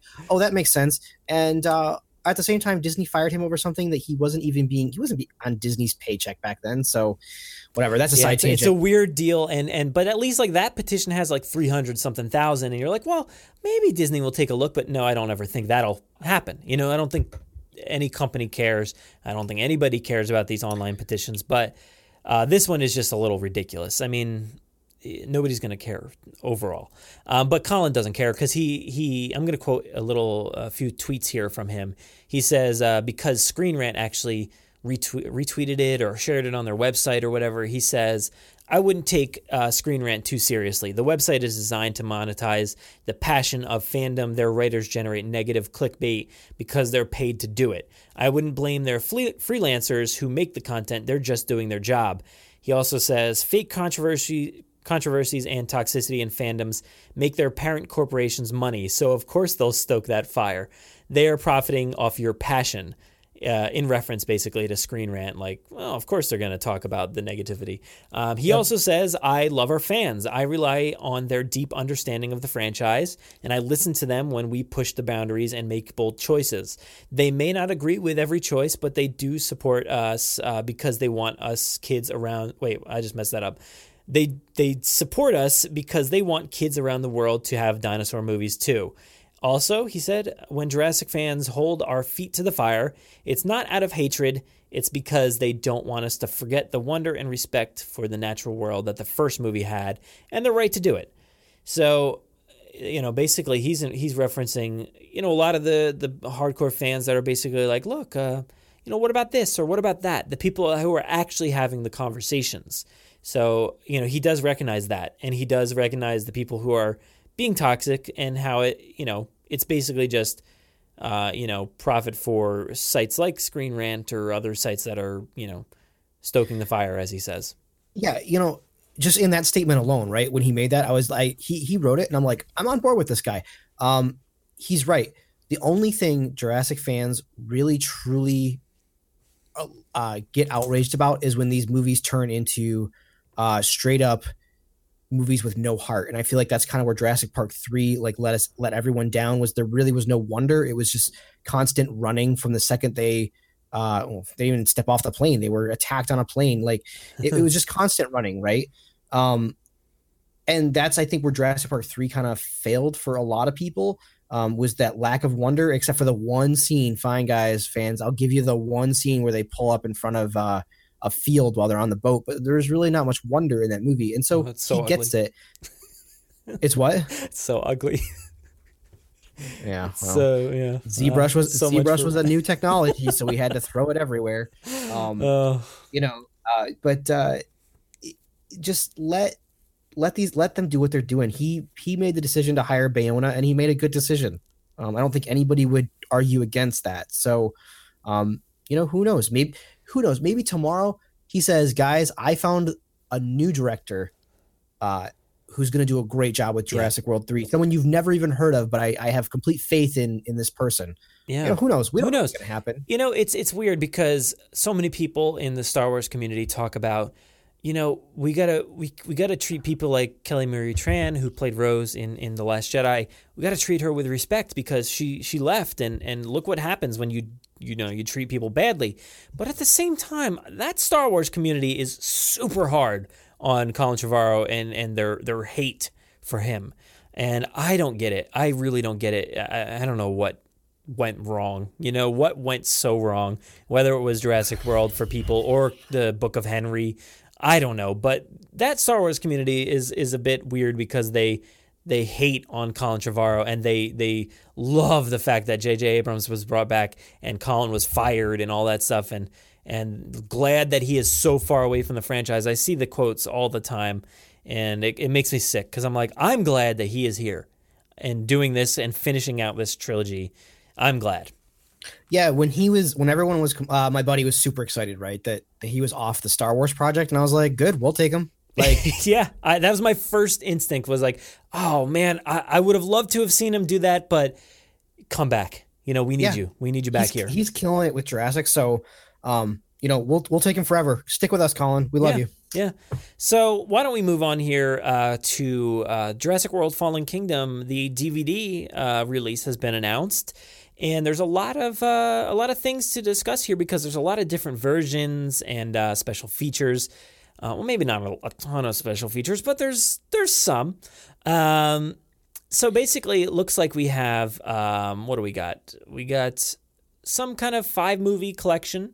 We have uh, the Target collection, uh, the Steelbook from Best Buy, and uh, Walmart uh, edition with like Funko Pop keychains, which are tiny. Um, and then oh, there's another like 4K Ultra edition, and uh, yeah. So, do you know which one are you getting currently? Do you did you already pre-order yours? So, all right, here's the thing. I'm getting real worn down with Jurassic DVDs and Blu-rays, and, and, and here's the thing: Star Wars, Star Wars, guys, doesn't nearly have this many ridiculous combinations of things you can no. buy, right? So, why? Okay, and, and this is this is what bugs me. I was always of the mentality I'm going to get Jurassic movies in and this is this is like an ultimate dumb collector's mentality. I'm gonna get Jurassic movies in every format, and I'm gonna get them in every case, and I'm gonna get them, uh, yeah, every, every format in every case, right? And it Yeah. was like because that was obtainable. There was basically DVD and Blu-ray, and then and, and you know in VHS and, and, and so like as as medias would like advance the old ones would fade out and you literally like they wouldn't make a Jurassic World VHS right? So I started doing this and, and like for those who don't know I have an I have an insane amount of copies of just Jurassic Park. I've got like 15 or 16 copies of this one movie on different mediums and and different covers and cases and all that stuff. It was fun. It's not fun anymore. Stop it. Um, like yeah. like okay so here's the thing i'm not getting the best buy version because i don't like steel books and i don't particularly even like that steel book um i am 100% getting the 3d version because i worked on it so i am buying that uh go 3d and i'm probably getting the 4k version um to get the original artwork on a 4k release. Now whether or not i get that 4k version right away or later um, the 3D version is what I'm getting right away because 3D Blu-rays in the states are kind of starting to peter off. I've actually been having to get a lot of my work from uh, Zavvi over in the UK. Um, but as as long as Universal supports 3D Blu-ray in the states and in Canada, uh, North America, I guess, um, I'll be supporting them. Uh, so that's the version I'm getting right away, and I'm getting the standard uh, Jurassic World case. I want it to be as standard as possible. I'm already mad that it's not just a logo, uh, but that's beside the point. Um, so I'm getting as standard as you can possibly get in 3D. Okay. Yeah, I mean, uh, you know, each one of these tends to try to like sell you. Like Walmart's Yeah. trying to sell you with these little Funko Pop keychains. And it stinks because Uh, I'm sure I'm going to miss out on Target like exclusive bonus scenes. Yeah. So well, I'm not- yeah, I'm maybe I guess. Um, yeah, I mean the steel books. People really like steel books. Uh, I don't really care that Oh much. yeah, I, I'm in the minority on that. I know that. Yeah. I like um now steel books are different because I don't care for that much, but um this what are those the round steel tins? Those are different from steel books, right? Um I enjoyed those. Uh Those were like Best Buy exclusives. Yeah, So- but so Buy's so is this even- one, but it's Yeah, not Buy's round. not- well, they're not following up with their own collection, which is annoying. Yeah, I, I don't know. I, I- I feel like that was that was great. I loved that little collection. Um, uh, now I think I only have Jurassic World on on that, so I didn't even follow up. But um, I did get the uh, the 4K Jurassic Park, um, which I don't even have a 4K player. I don't have a 4K TV, so uh, the only way I'm watching you will, you'll have something eventually. Eventually, Like, I mean, it ca- it came with Blu-ray, and it also came with a DVD. Or I'm sorry, uh, the the well maybe that too, but uh, the um, digital copy. That's really that's all I care about right now um, for a lot of things. But yeah, that's what's frustrating for me is that Sony for a while was doing um the uh like the they weren't calling them like the multi pack or the maximum pack, but it was it was basically one case that came with 4K, uh, it came with 3D, and it came with Blu-ray. Because let's face it, if you're getting a 4K disc, you're you don't care about DVD. You obviously have have moved on, right? Yeah. So, but it came with the three. It came with the main format of today's standard, and it came with the two special standards, and that was awesome. Now they've split 3D and 4K, which makes sense because 3D is HD and 4K is 4K. But now it's like if I want the, in my opinion, the three standard ways to watch that movie, I gotta buy three, two copies. Like no, no, like it's that's it kind of stinks for me. But what did you do for Jurassic World? well, this was back in my days where I wanted every movie in every Okay. format. So I have uh I have Jurassic World in Best Buy round tin. I have Jurassic World in uh DVD, Jurassic World in Blu-ray, Jurassic World in the no, I even bought an extra Blu-ray so I could fill my um my my collector's box that came with like the empty slot. So like I bought an extra copy. Like I'm just I'm exhausted. Like You're the worst. dude, I am. Like so here's the thing. I have a problem with like wanting to complete collections. Like and, yeah. like people will- like I'm I'm the first to admit it. But it's gotten to the point Wow. where it's just exhausting at this point. Like come on, there's gonna be a, a five disc box set. No, no thanks. Because I know there's a six one coming out. In a couple That's real years. Like, frustrating. Like, t- especially to release the four disc, and then uh, like a month later, basically like a few months, but like another box set with just with the Fallen Kingdom now. It that's ridiculous. Yeah, Um, I'm, I'm just getting tired. Like I so I bought the 4K like collector's set, so I'll have the first four movies in 4K, and then um in a, in a collection, and then I'll have the I don't know. It just stinks because I know they're going to release them individually as well, which it, I'm just over it. I'm waiting. I I don't know. I'm just over it. Yeah. I'm frustrated by it. Yeah, Like, for for Jurassic World, I was kind of into those exclusives. You know, there was the one I bought off of Amazon in I think it went for like 70 something bucks, but I found it was like a deal one day and it was like 45 or something. And it was that like the one that came with the statue of the Indominus and the T-Rex. Um, so that that was like a must have. I'm like I got to have that. That's awesome. Uh, because those look better than the Hasbro toys at the time. Um, so I got that one. And then I'm like, oh no, Barnes and Noble, what are you doing? You're you're giving out awesome posters, four awesome posters for a DVD. I think I, I I don't even think it was Blu-ray. I think it was just I think I bought DVDs, and I, I, I went there. I'm glad I got those because that one was in Fallen Kingdom. We we've reached maximum saturation as far as like uh what we can what as far as I can handle as far as like collectibles and stuff. Because like yeah you know you mentioned like buying a copy later. I actually bought a copy of Jurassic World on Steelbook. Here's the reason why. So stupid. I love it. But because it's the only way you could have gotten the movie with just the Jurassic World logo like Okay, yeah, yeah. that was like the only way you could get it was from uh UK in, uh, in Steelbook. But like people you know especially around the height of the the hype for um fallen kingdom everyone's like telling me oh there's this there's this there's this there's this i'm like i know there's $200 worth of merch coming out like tomorrow like i can't do it like it's it, Yeah. we've hit the star wars thing that we all asked for we're there and Yeah. I, you know, I asked for it too, and that's just because I wanted options. I have options now. I can't collect everything; it's not realistic, and uh, it's a lot of fun. But you know, I, the, uh, when a movie comes out, there shouldn't be three hundred dollars worth of different variations. Just come up with a couple. You know, Yeah. So if you want those variations, like uh, I said, all those different ones, Target has like a 28 page gallery book, which is fantastic. That's great. I I tend to get those, you know, the the ones with the cool stuff like in the package. Um, but you know what? I never even look at them once. Once I buy them, like I look at it real quick and I, I breeze through it, and then like it just sits in the package forever. Um, so that's a problem. also. Is this gallery book is it going to have art? Because that's a great transition into another topic. Yeah. If uh, oh yeah, well it does, but we'll we'll save that. But yeah, it, it Okay. definitely has art in there. Um, that, I guess that's exactly what it is an art gallery, uh, 28 pages. But that's cool. That's a that's a cool thing. I'll probably end up getting.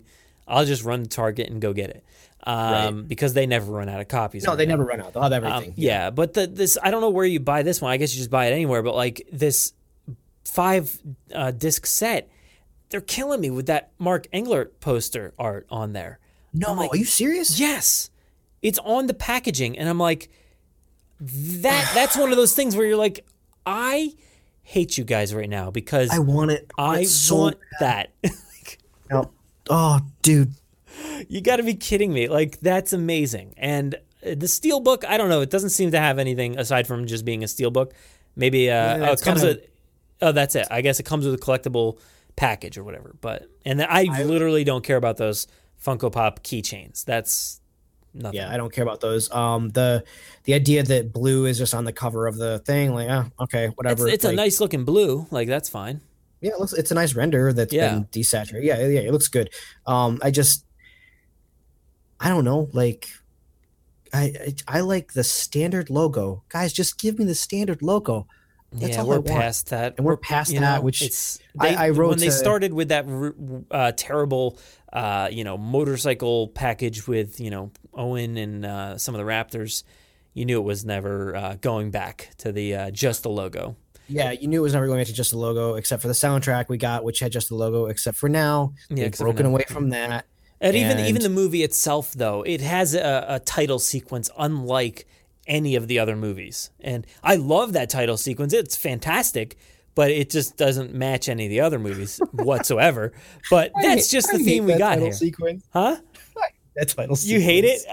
I don't. Yeah. That's I think that's fair. That's very fair. My wife said the same thing. She's like, I hated that. I didn't so- understand what that music was. It didn't sound like anything. It, it was Dude, so- weird, but like I I love it. It's very. It reminds me of like I'm thinking like Vader's castle. Like it's just No, like so lava flowing. And, here's here's my argument for why I don't like it. So when I was sitting in the theater, uh, all excited for Jurassic Park three, and the title comes up and it says Jurassic Park, and then claws come Oh. through the screen to make it three. I sat back in that movie theater and I went, "Oh, it's gonna be that kind of movie." And so Yep. when, when the lava is like filling the logo and like it like is pouring in and like zooms out with the music, I just sat back and I was like.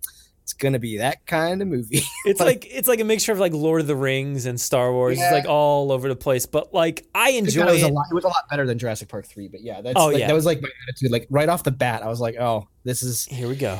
here we go." Yeah. I like it, but it, I wish it was a little bit more uniform. But you know, what are you gonna do? It's fine. Well, the title sequences aren't that uniform anyway, so whatever. Yeah. Like Jurassic World didn't At look least- anything like the original three, so it's fine. at least it has like the you know however many miles off the coast or whatever that's that's uh you know good i like that Yeah, totally. totally, totally. um but um so apparently the target version you know aside from that 28 page gallery comes with 30 extra minutes of content uh behind the scenes stuff probably um but you know I, I wasn't very thrilled with what target had on their disc which was basically what every other thing had on their um, th- their discs. So it wasn't a lot of great stuff on that one.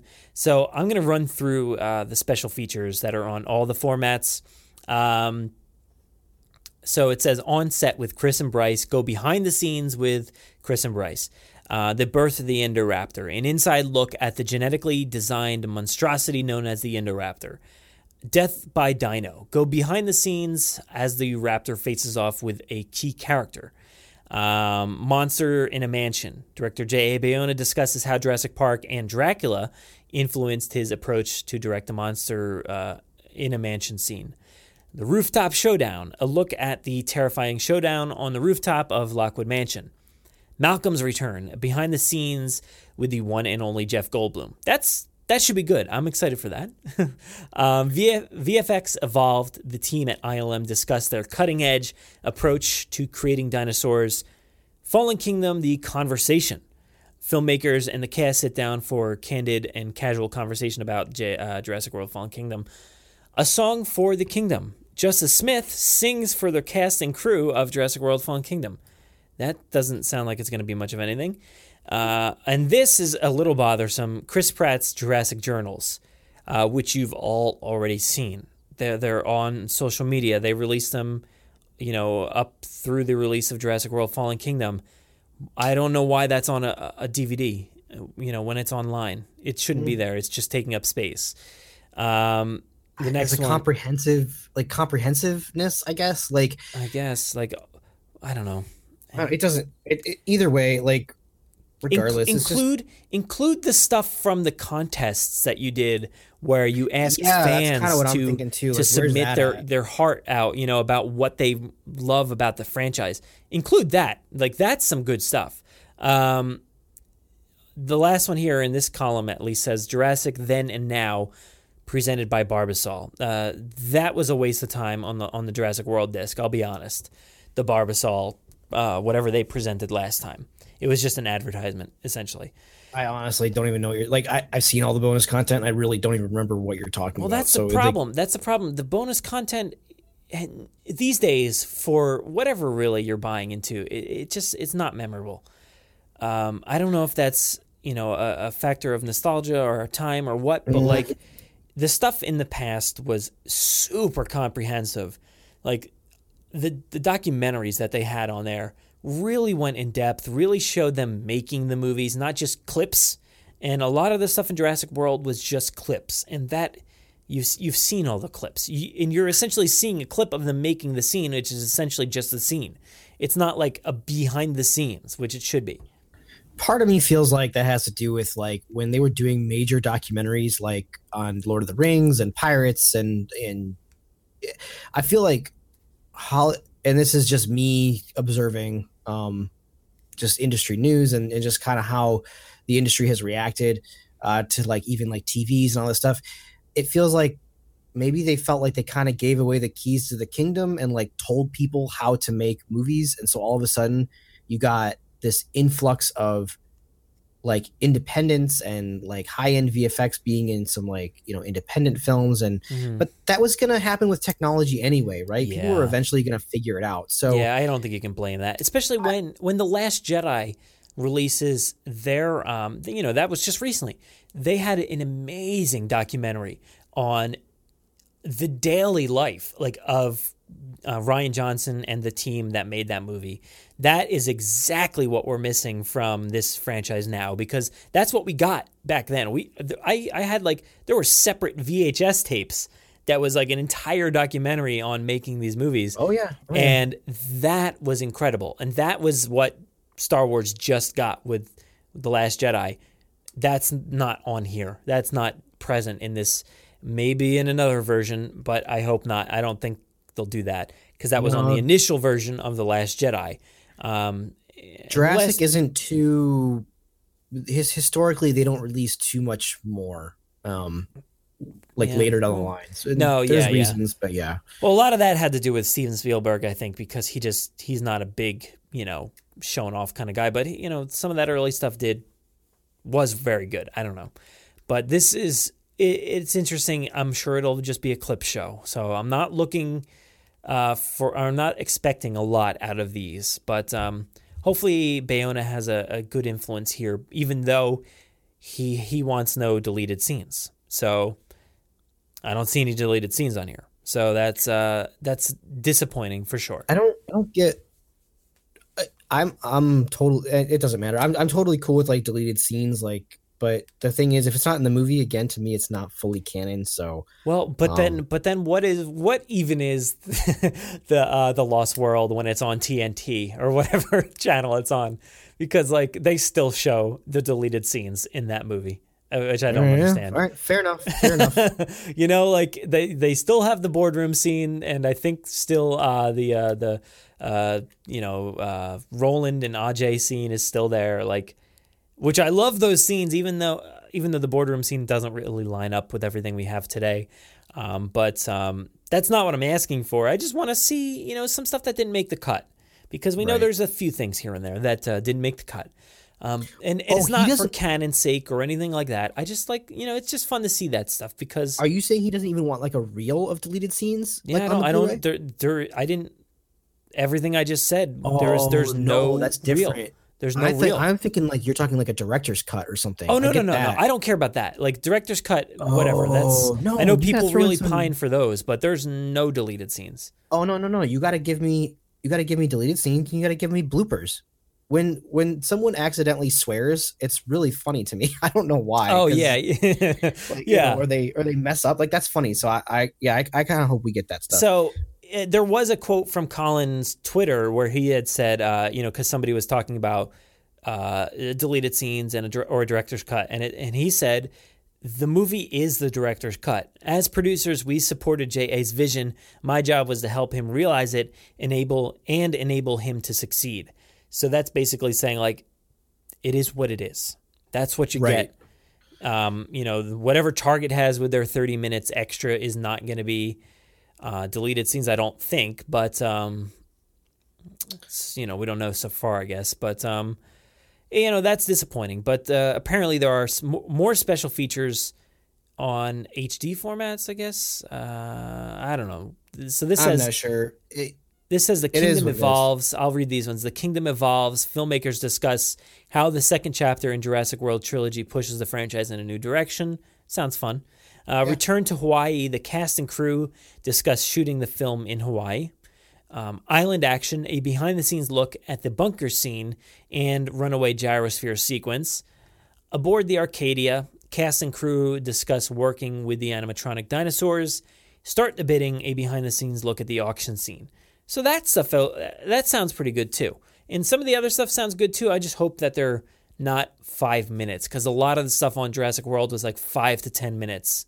I'm, um, I'm you assuming that's what we're gonna get. Yeah, Yeah. I think that's what we're gonna get. Yeah, so that's what we're looking at as far as the DVD is concerned. Um, I, I I'm excited. I'm excited to see what it is. I'm not you know holding them to any standard at this point because of you know some of the stuff that we got in Jurassic World. It was fine.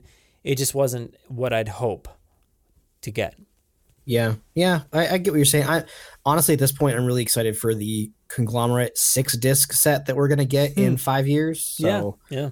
Or three years, I guess. Um, I, I'm I'm ready for that one, just so that I can have my definitive Jurassic Park collection, um, for the time being until they decide to start doing spin-offs. Uh, which definitely this this last movie felt like they could easily do some smaller spin-offs, which I think would be interesting. Um, Yeah. yeah, I don't know. Lo, let me skip here because um, you know you had mentioned uh, the uh, a good transition at least because of the uh, 28 page art book um, that's with the Target edition. Um, we've been talking about this a lot. Um, I know we've had conversations. I've had conversations outside uh, with other people, and I know people on Twitter have been ranting about it a lot recently. Is is where are our art of Jurassic Park books? Because again, we I cannot have this podcast without referencing Star Wars because like you said earlier, we're we're at that level, we're getting to that level where we're we're trying to be on par with what Star Wars is producing. And we are falling behind in that sense because we're not getting things like like the art of Star Wars is for every single movie, um, and in depth look at the making of the movies with concept art and and deleted stuff and and different characters and all kinds of crazy stuff. Um, we don't have that for any of these things, any of these movies, right? Like, Okay, so we do. We do for the first two. We have um Jody Duncan uh did two they're paperback. You can get them now fairly cheap Oh, on okay. Amazon eBay. Um they're called The Making of and then either Jurassic Park or oh yeah, yeah, yeah. Well, I have those. Yeah. Okay, so but that's the closest we've gotten. Mhm. Um those are actually great looks and this is obviously pre what art books are today. Yeah. Um, there's definitely some art in there, but it's small. They're small. so That's small. that's what I'm saying. Yeah, Um, they're small. yeah, they're not, they don't really count to me because the size of the Star Wars ones are are almost textbook. You know. and forget and forget Star Wars at this point. Every movie has an art book. Doesn't matter what you are. Godzilla has an art book. The only real, uh, in my opinion, the only crazy thing in Godzilla was Godzilla and the moth monsters. Right? Like everything else was so real looking that. Like, Here- here's here's like Chinatown or something. right like, like i'm not i'm not trying to say like you know i'm not trying to say like where's the art in that movie because it's a film and obviously like a lot of love and care went into that movie but there's nothing there's nothing out of the ordinary. And jurassic for some reason has never had a large format art book. It's it's like embarrassing i guess. I don't like it's just weird that they would do not want to share this art. Like it makes no sense to me Yeah, I mean there is there is no explanation, man. Like eh, I've heard people say that maybe we'll get one, uh, or not maybe, but we'll probably end up getting one after the third movie. Cool, fine. But why are you not profiting? I don't understand Universal's standpoint. Why are you not profiting off of every single movie? Release them after every single movie. A, a, a highly, you know, thick book with like awesome art and everything inside there. Because we'll spend it. We'll pay for it. Yeah, we'll pay for the one at the end of the, the trilogy, but you should be selling it to us every time, and we'd all buy it. it doesn't make any sense i guess Like you talked only- about with the DVDs. Yeah, well, it doesn't it doesn't make any sense to me from the standpoint that like okay, so the I would say the closest thing we have right now um, is going to be uh, a Facebook group um, called Behind the Gates, and uh, this this person on Facebook um, posts all kinds of really cool concept art from every film uh, that we've had so far, um, behind the scenes images, production stills, uh, concept art, um, you know, deleted scene images, uh, images of maquettes, images of robots, images of CG. Like, there's so many cool things that this that that's out there online. Like, why is this stuff not being cultivated by Universal? Like, why is it essentially? I mean, for a lack of better term, being pirated on the internet when Universal yeah. could sell it for 30 bucks a pop. I don't I don't understand it. It's a shame when sites like Jurassic Outpost or our our website are the ones sharing this stuff. You know, like it shouldn't be we shouldn't have that uh have to do that.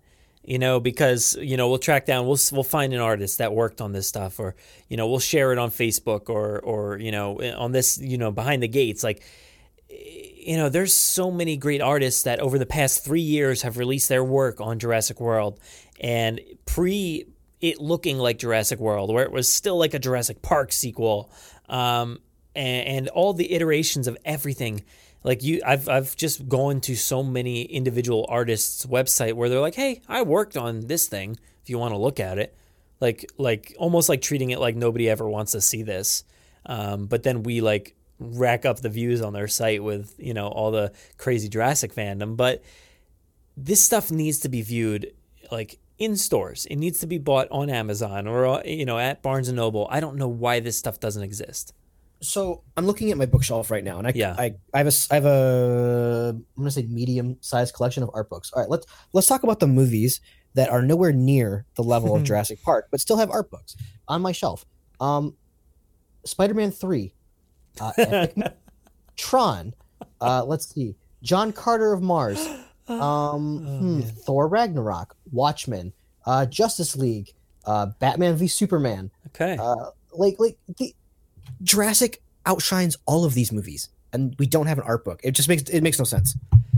Yeah, I mean, uh, as we're scrolling here through Behind the Gates, there is some incredible stuff, and I know a lot of the stuff is pretty recent, even like uh, the Fallen Kingdom stuff about like um, the different uh, iterations of the Indoraptor being there being a white version um, and one that was like tortured by uh, the people at uh, Lockwood Mansion and stuff like that. Like that stuff that could have been represented awesomely in the movies, but we we see it here in artwork form, and it's cool. I love seeing alternative. Um, routes that they could have taken and stuff. Like you know everybody talks about that human hybrid concept for Jurassic Park 4 um, or you know even the Sayles script and, and, everything that's out there. Those are cool things that we should be getting like glimpses of um, officially. And I don't yeah. know why it's not happening. Like like this there's an image here on on uh, behind the gates of of Nublar in flames like completely uh, covered right. in lava and that is that's a that's a sight to see. Like, and that's not anything that was really portrayed in the movie. I mean, like I've talked about this. I mentioned it to you. I mention it all the time that it looks like a small portion got hit with lava in the movie. Right. Really yeah. didn't seem to be like a world-ending event um, for Nublar as it was made to believe. And you know, I'm just like, just go. There's obviously still dinosaurs alive. Like that's my sentiment. Even though they're telling us we're never going back. Um, but this image here shows like everything is dead. Like that is that's a conclusion right there. So that's that's fantastic. A lot of people are not seeing this image um, if they're not you know liking this page on Facebook. Yeah. Um, let's see what else. Oh, there's a there's a uh, one of his later Jurassic Park, one of his most recent Jurassic Park concept art has like an image of the T Rex that looks like before McCreery might have gotten. Actually, it looks very like McCreery, but it looks like McCreery's version of like a Ray Harryhausen style T Rex. Mm-hmm. Um, there's let's see, um, Velociraptors outside of windows, um, in the dark. And you're right, like there's a place there's a place for things like human hybrid dinosaurs, and that's in an art book with a paragraph that says, ah, "Look what we almost did, aren't you glad?" like, you know, like yeah share it with the world and charge it charge for it man yeah like people I don't, I don't will it. pay it i've heard exactly. that before i've heard yeah. it I feel like that's been in somewhere. Yeah. So, yeah, that's our sentiment there. I know a lot of you share that same thought, um, and you would pay for it. So, Universal, listen, are you listening right now? We demand it. Give it to us right now. Release all five films right now, and then release all six films in one book. We'll buy it. We'll still buy it. Universal, if you said, "Hey, um, we'll do it," but you have to buy a five book pack as one thing. Hey, guess who's going to be there? I'm there Yeah. for you, Universal. Yeah. I'll buy five books. Yeah. Well, So I, I just I don't get it. I don't get it. Yeah. Let's uh, let's stick with Facebook here um, and talk about stuff like you know Jurassic Compound on Facebook, which is our, our buddy Ted Brothers, and uh, people like him doing awesome custom paint jobs and stuff like that. Let's talk about Ted Brothers. Um, number one, Ted's awesome. He made for me a set of uh, Kenner T Rex arms to uh, fit my Red Rex. So huge shout out Same, same. Those things are amazing, dude. I, I, you know, I had that video. I filmed that video because I'm like, this is a childhood dream come to life. Like because I lost those things somewhat early on, and uh, they've been missing forever. And he made them. It's just a dream come true. Like Yeah. If you're not, if you don't have Facebook, you get Facebook to follow Ted Brothers uh, at Jurassic Park Compound. Uh, you're missing out on some great, I'm going to say daily artwork. Well, yeah, definitely, especially on Instagram too. Like he is. Oh, is he on over- Instagram Yeah. too? Oh, yeah. Okay. Just follow Ted Oh, yeah. Brothers. He's on there, like killing Oh, it that's right. with with where I found him all the first, content. You know, like every day, it's like I'm like Ted. Where you? Where do you? Ted, where do you find the time to set up these amazing like dioramas and go outside and take pictures and edit this stuff and and Photoshop and do all that stuff? Like you're creating some awesome content, man. It- Yeah. You're killing it every day, and it's So- it's crazy.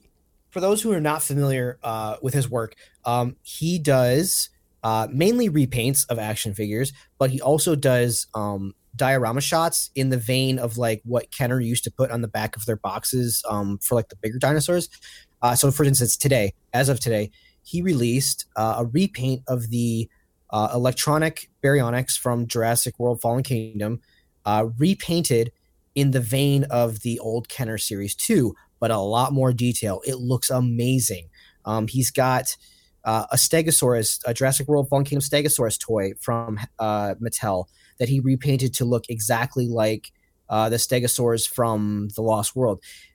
This Yeah, guy is on another level of artistry. Like My- it's my absolutely favorite- fantastic. My favorite right now is his uh, Cyclops Raptor in the pack. Like he he carefully undid that uh, crouching Velociraptor from Jurassic World: Fallen Kingdom toy line, that Yeah, green looking at it one. right now. It's so good. Carefully undid the packaging so that there's no you know cracks or anything, and then repainted that to look exactly like like I'm looking at my uh, Cyclops right now.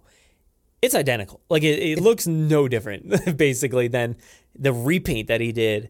And I'm just like, that is incredible. He also did the same thing for the Dilophosaurus as well. Yep, and the repackages them, puts them back in. They look like brand new. And uh, I, I saw that. I, I actually, uh, you know, scrolling through Instagram, I'm like, I saw the Dilophosaurus. I'm like, oh, he just put the old Dilophosaurus in the in the new packaging. And then I, uh, when I went back and looked, I'm like, oh wait, he he repainted the new Dilophosaurus and put it in the packaging. Yeah, and he's not just creating like dioramas like with you know like like out like he's not just going outside and shooting dioramas. There's there's some of that for sure. But Yeah. Like for instance, I'm looking at one from July 17th, right? Of a mercenary standing outside in a raincoat uh in the in the tall grass with uh like a the shed like a power shed right from like the beginning of of fallen kingdom and the t-rex is like peeking out from behind and he's got like some cg rain in there that he added in like some photoshop rain it just looks so good you guys this Dude, guy is looks so good It's so good. Yeah. this guy's work is so good. Mattel called him out at Comic Con, uh, you know, during their panel. This guy's on another level. If you're not following him on Instagram or Facebook, you're you're missing out on some great entertainment and artwork. Yeah. it's, it's fantastic. Speaking of that one you just mentioned, like the generator and the guy, that's another one. When I'm going through Instagram, I'm like scrolling pretty quick and I'm liking, double tapping, and all that. And I scrolled through this one and I, I hit the like and, and everything. And I looked at it. I'm like, oh, he just photoshopped in like the T Rex toy into the movie. that's what I thought. And then and then when I like I you know because because that shot has been online like the, so people have been like the actual movie like Yeah. like sharing it around and stuff. of the lightning strike, and you see the T Rex in the background through the trees. And I scrolled through. I'm like, oh, he just put the T Rex in like the toy in that shot from the movie. And then like oh. I double looked at him I'm like, oh no, he he recreated that scene. No, perfectly. okay. So you you were talking about you were talking about how you're not sold on the Suchomimus. If you if you go to July 10th, he's got a photo of all these like mercenaries and ACU people like yes, yeah. And there's this Suchomimus bursting out of the jungle and they're they're all in the mud. He's got like some electricity coming out at these guys. There's like there's dust particles uh coming up with a giant like if if you're not sold on a Suchomimus action figure from Mattel, go look at this uh image. Like I, am on it. Like this thing is so cool. This guy needs to be working for Mattel. Honestly, I, I really don't get uh, Mattel freelance this guy out. Um, he, he's doing amazing work with with your action figures. Like he will, he could sell you, he could sell you toys. yeah, sure. there's there's a guy. Um, uh, do you follow uh, follow father father's figures on Twitter at all? Uh, nope, but I will go check it out. Yeah, right so he he basically does you know a lot what uh, Ted Brothers does um, with mostly any kind of action figures, but uh, mostly Star Wars, I think. So he he does like that similar type thing, and I followed him for years, and now Ted is killing it, and I'm just like, my God, these these people are unstoppable. I don't understand like how well like how how they come out as well as they do. I just don't get it. Like I don't have that uh, qualification, I guess, when it comes to Instagramming. Well, here's the thing: is like I totally could sit down and, and do something like this if I if I had the time. But like honestly, for me, like Ted fulfills this this desire that I have to go do that, and he does it like he does it faster than I could do it, and yeah. he does it so well that I don't feel like I'm gonna go out there and like necessarily like it's not a competition, but like I'm not gonna beat him, right? Like it's that's a silly mentality, but it's so good. I just love watching it. Like I'm happy he's doing it. Yeah, yeah, and and the fact that he got that shout out at, at Comic Con from Mattel is incredible. Uh, like I, I, heard that and I almost felt like proud to know him. I'm like, yeah. wow, that's awesome. Like he no, gets no. a shout out, you know?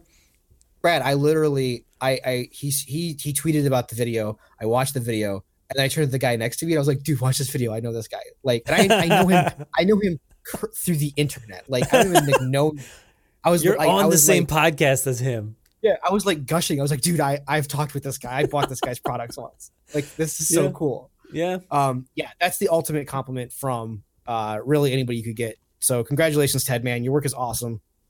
Yeah, man, that uh, that's that's so cool. I I just love everybody out there that's sharing their custom paint jobs and. Travis Stevens does an amazing job as well. Like I love, love, love his stuff. He does all kinds of toys too, and and you know customizes them and stuff. So everybody is so talented in this community. It's crazy. Yeah, it's it's really cool. Um, so what else we have to talk about well, today, man? We, I feel we, like we're we're running long. Yeah, we're running long. If you don't mind, let's just do it. We'll, we'll keep going. Uh, we okay. only have two more things. We have the um, Wave Two uh, stuff and uh, exclusivity in a way. We can kind of breeze through this, I think. But like stuff like the the stuff that's hard to get and when you're sharing it out there and letting people know, and, and also this kind of falls in line with what Mondo does in a way with their artwork and, and stuff like that. A lot of the other stuff doesn't sell out, but uh, I guess what I'm trying to say is when, when you announce something and then it's just impossible to get it when it's released. You know, it, it's impossible to get those Wave 2 items that you want. It's impossible to get those Mondo items that you want. What do you think about all this stuff? That how, how exclusive items are becoming? So what I'm going to say is really hypocritical. Um, I get really mad when people do like blasts that say, "Hey, something's in stock," and then I go to click the link and it's not in stock. The problem is, is I'm happy that you let me know, but I'm really mad that there's nothing in stock. So like my opinion is this. I feel like so so this this all stems from my anger the other day when i missed the Suchomimus blast for like the third time right? Like i i i clicked on like it was like the third time someone was like oh it's in stock and i went to the link and it was gone.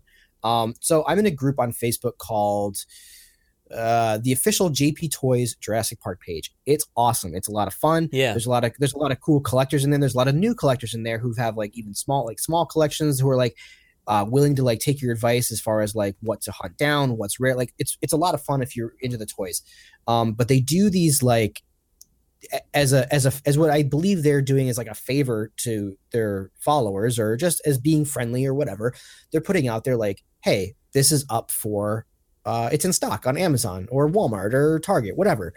But the problem is is like when you do that, I feel like you open up the you kind of open up the floodgates for uh scalpers and stuff. Even though that most people in here are Jurassic Park fans, so they kind of deserve to know that information.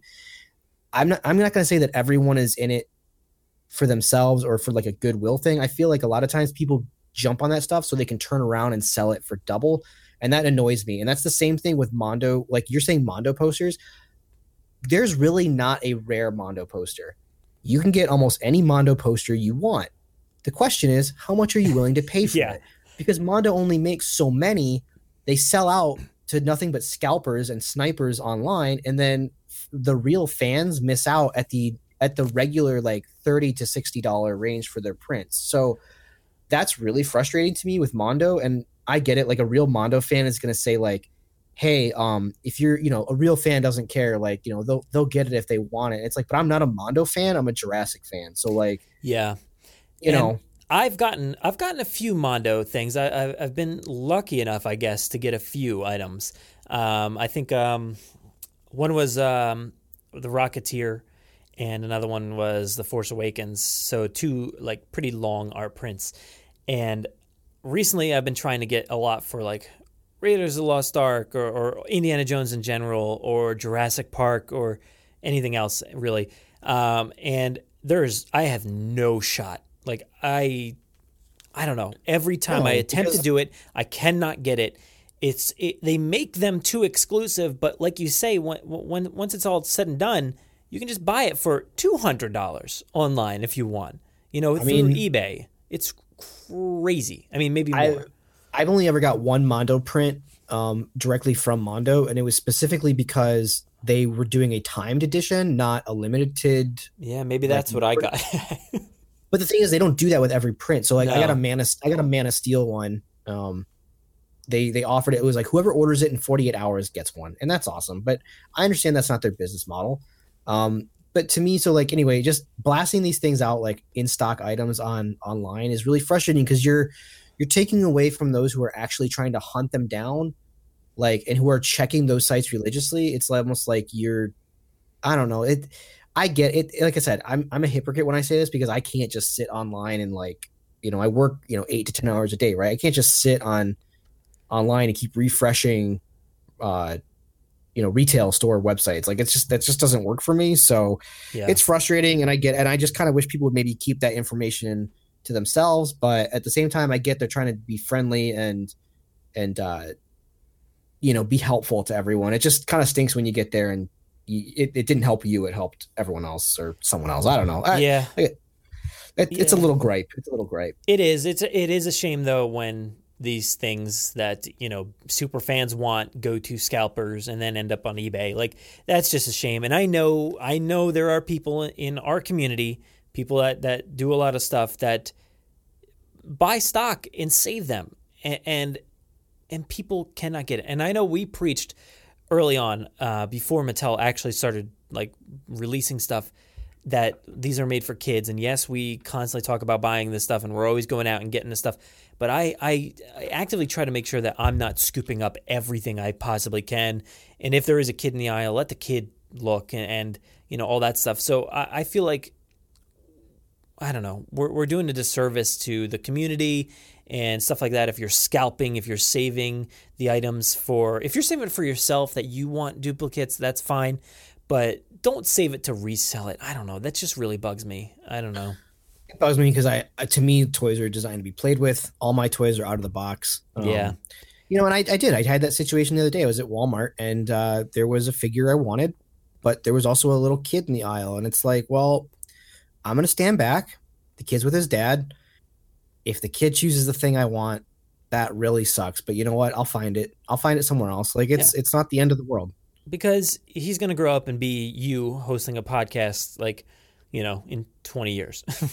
Right. Yeah. like so that's what you want. That's you want the community to expand and grow and and like I make this a family friendly podcast so those kids could listen if they wanted to and and with their families and stuff like that. And we do have that. A lot of those a lot of families out there listen with their kids.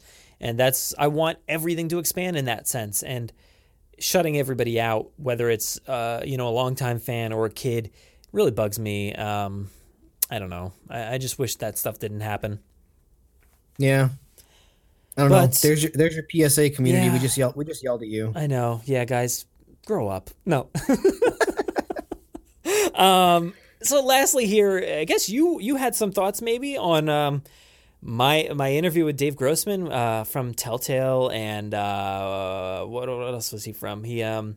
He's on Earplay now, um, which is where yeah, the with, with doing the amazing Alexa apps. yeah, Yeah. Jurassic World. Uh, re- man, why am I blanking on the name? Jurassic World re- re- revealed. I knew it was something like that. All I wanted to say is one, I'm really mad at you. and two, uh, congratulations. That is an awesome interview to get. Um, when when I kept reading that you had interviewed or were interviewing Dave Grossman, um, I was like, that name, that name, I know that name. And I listened to a ton of video game uh, podcast content, and it it's like to me, that is like the Dave Grossman. Uh, once it finally clicked in my head, like I knew I know who Dave Grossman is, but like once it clicked in my head exactly like who you were talking to, I was like, that. Oh, I can't swear. I was like, I was like, you believe it? Like, I can't believe he got this interview. Like, he's he's arrived. Like, like the the podcast is has arrived. Like to me, like Dave Grossman is he's a video game legend. Like just being with Telltale for so long, um, and and now doing this earplay thing, which I cannot wait to play because I I was actually really excited to hear that he was excited about our two XL conversations. At least Yeah. he said he was. I mean, I don't know if he was being honest, but um, yeah, just you know, congratulations on that, man. That was awesome. Yeah, you know, I, I didn't know much of anything about Jurassic World Revealed before diving into it. Uh, you know, as after it was released. So for me, this was all new, and I didn't know who made it. Um, you know, you just had to do your research. You- You're not going to know until you find out. So I, I I was you know sent the email about who was who I'd be speaking with, and I just looked into it. I'm like, oh my god, this guy's worked on some serious stuff, and you know, he's not he's not like some new guy. Like he didn't didn't just dive into it and just you know create some stuff. He's actually worked on some amazing projects, and I think that was that was a lot of fun. I had a great time talking with him, and he's he's very insightful into the the new Jurassic World Re- Revealed experience, but you know, audio storytelling in general. It- like that is that's something that you know we strive to do here is tell a story and and to make you guys interested, and hopefully we've you know engrossed you. Yeah i just because i listen to all this content i'm really just involved in understanding like uh, it's kind of like if you're really into comic books you know who the writers and artists Yeah. are. Um, video game dev is kind of the same thing. You kind of get to know these names uh, just through listening and playing their content. Uh, so you know for those who are unfamiliar maybe you didn't listen to the podcast dave grossman um, was really big at telltale studios who did uh, a lot of uh, he did jurassic park the game. Um, they do the walking dead games over there. They do there's a batman game they work on um, a lot of big franchises that um, that get video games usually go through Telltale.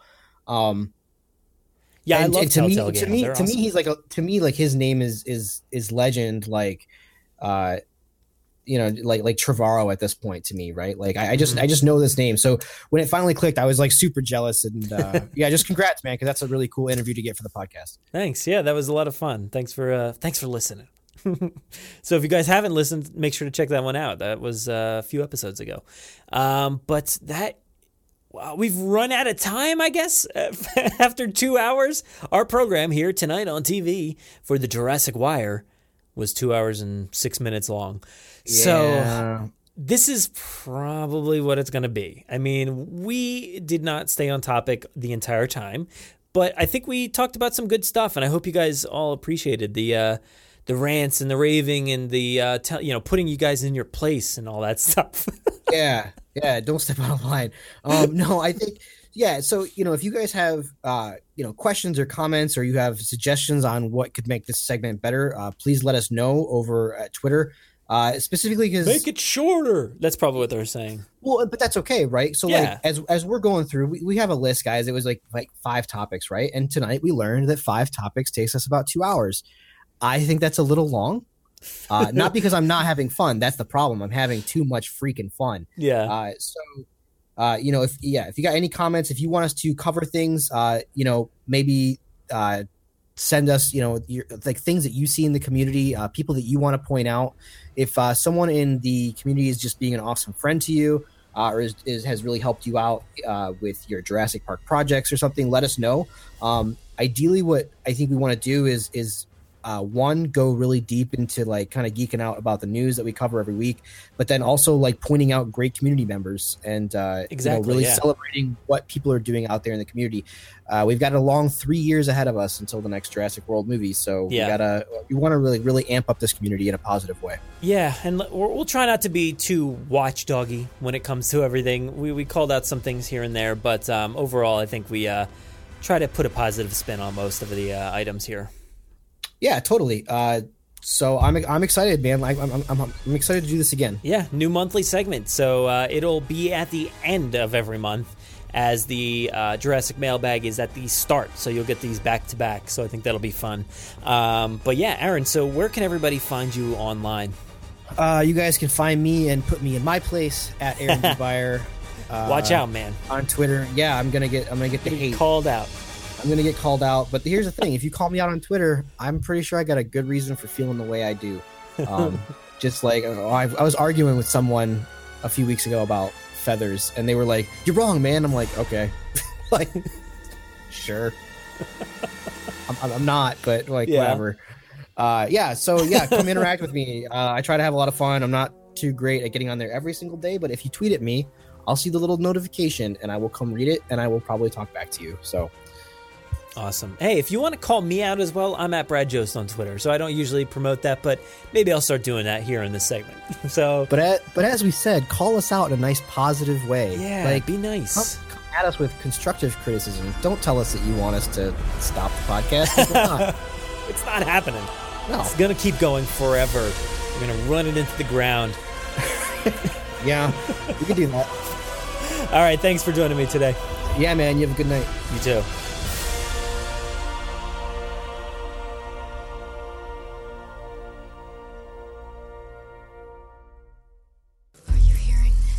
Make sure to visit JurassicParkPodcast.com to find all of our past episodes, brand new news articles, information on how to contact us, and much more. It's a great source for everything related to the podcast and, of course, Jurassic Park and Jurassic World.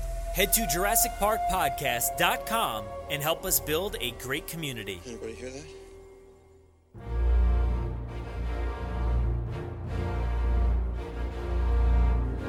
Thanks for listening to the 161st episode of the Jurassic Park Podcast. Of course, a big thanks to Aaron for being the co creator of the Jurassic Wire, helping me to bring this fun new segment to life. We discussed so many things, went on so many tangents. Hopefully, we didn't hurt anybody's feelings in this segment.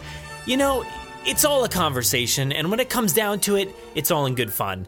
Uh, we look forward to doing this again next month in the Jurassic Wire. Stay tuned. If you want to interact with us, we do most of our work over on Twitter at Jurassic Park Pod. We're also on Facebook at facebook.com slash Jurassic Park Podcast, and our Instagram handle is at Jurassic Park Podcast. You can listen to us via Apple Podcasts, Spotify, Google Podcasts, YouTube, our website, or wherever else podcasts are found. So make sure to subscribe to automatically get new episodes every week. If you haven't already, please give us a five star review on Apple Podcasts. It will seriously help out our rankings and make it easier for Jurassic fans like you to find us. Don't forget to check out JurassicParkPodcast.com to find everything you heard here today. If you want to get a hold of us, you can email us with any news stories, MP3s, comments, or if you want to debut a segment of your own, send them to JurassicParkPod at gmail.com. Or you could submit questions directly on our website contact form. If you'd like to record something for the show, send it in to us and we'll feature it in an upcoming episode. If you don't have any way to record, you can give our voicemail line a call and leave us a message. That number is 732 825 7763. Thanks for listening and enjoy. No, I'm, I'm simply saying that life uh, finds a way. You will remember to wash your hands before you eat anything. See, nobody cares. Nice hat.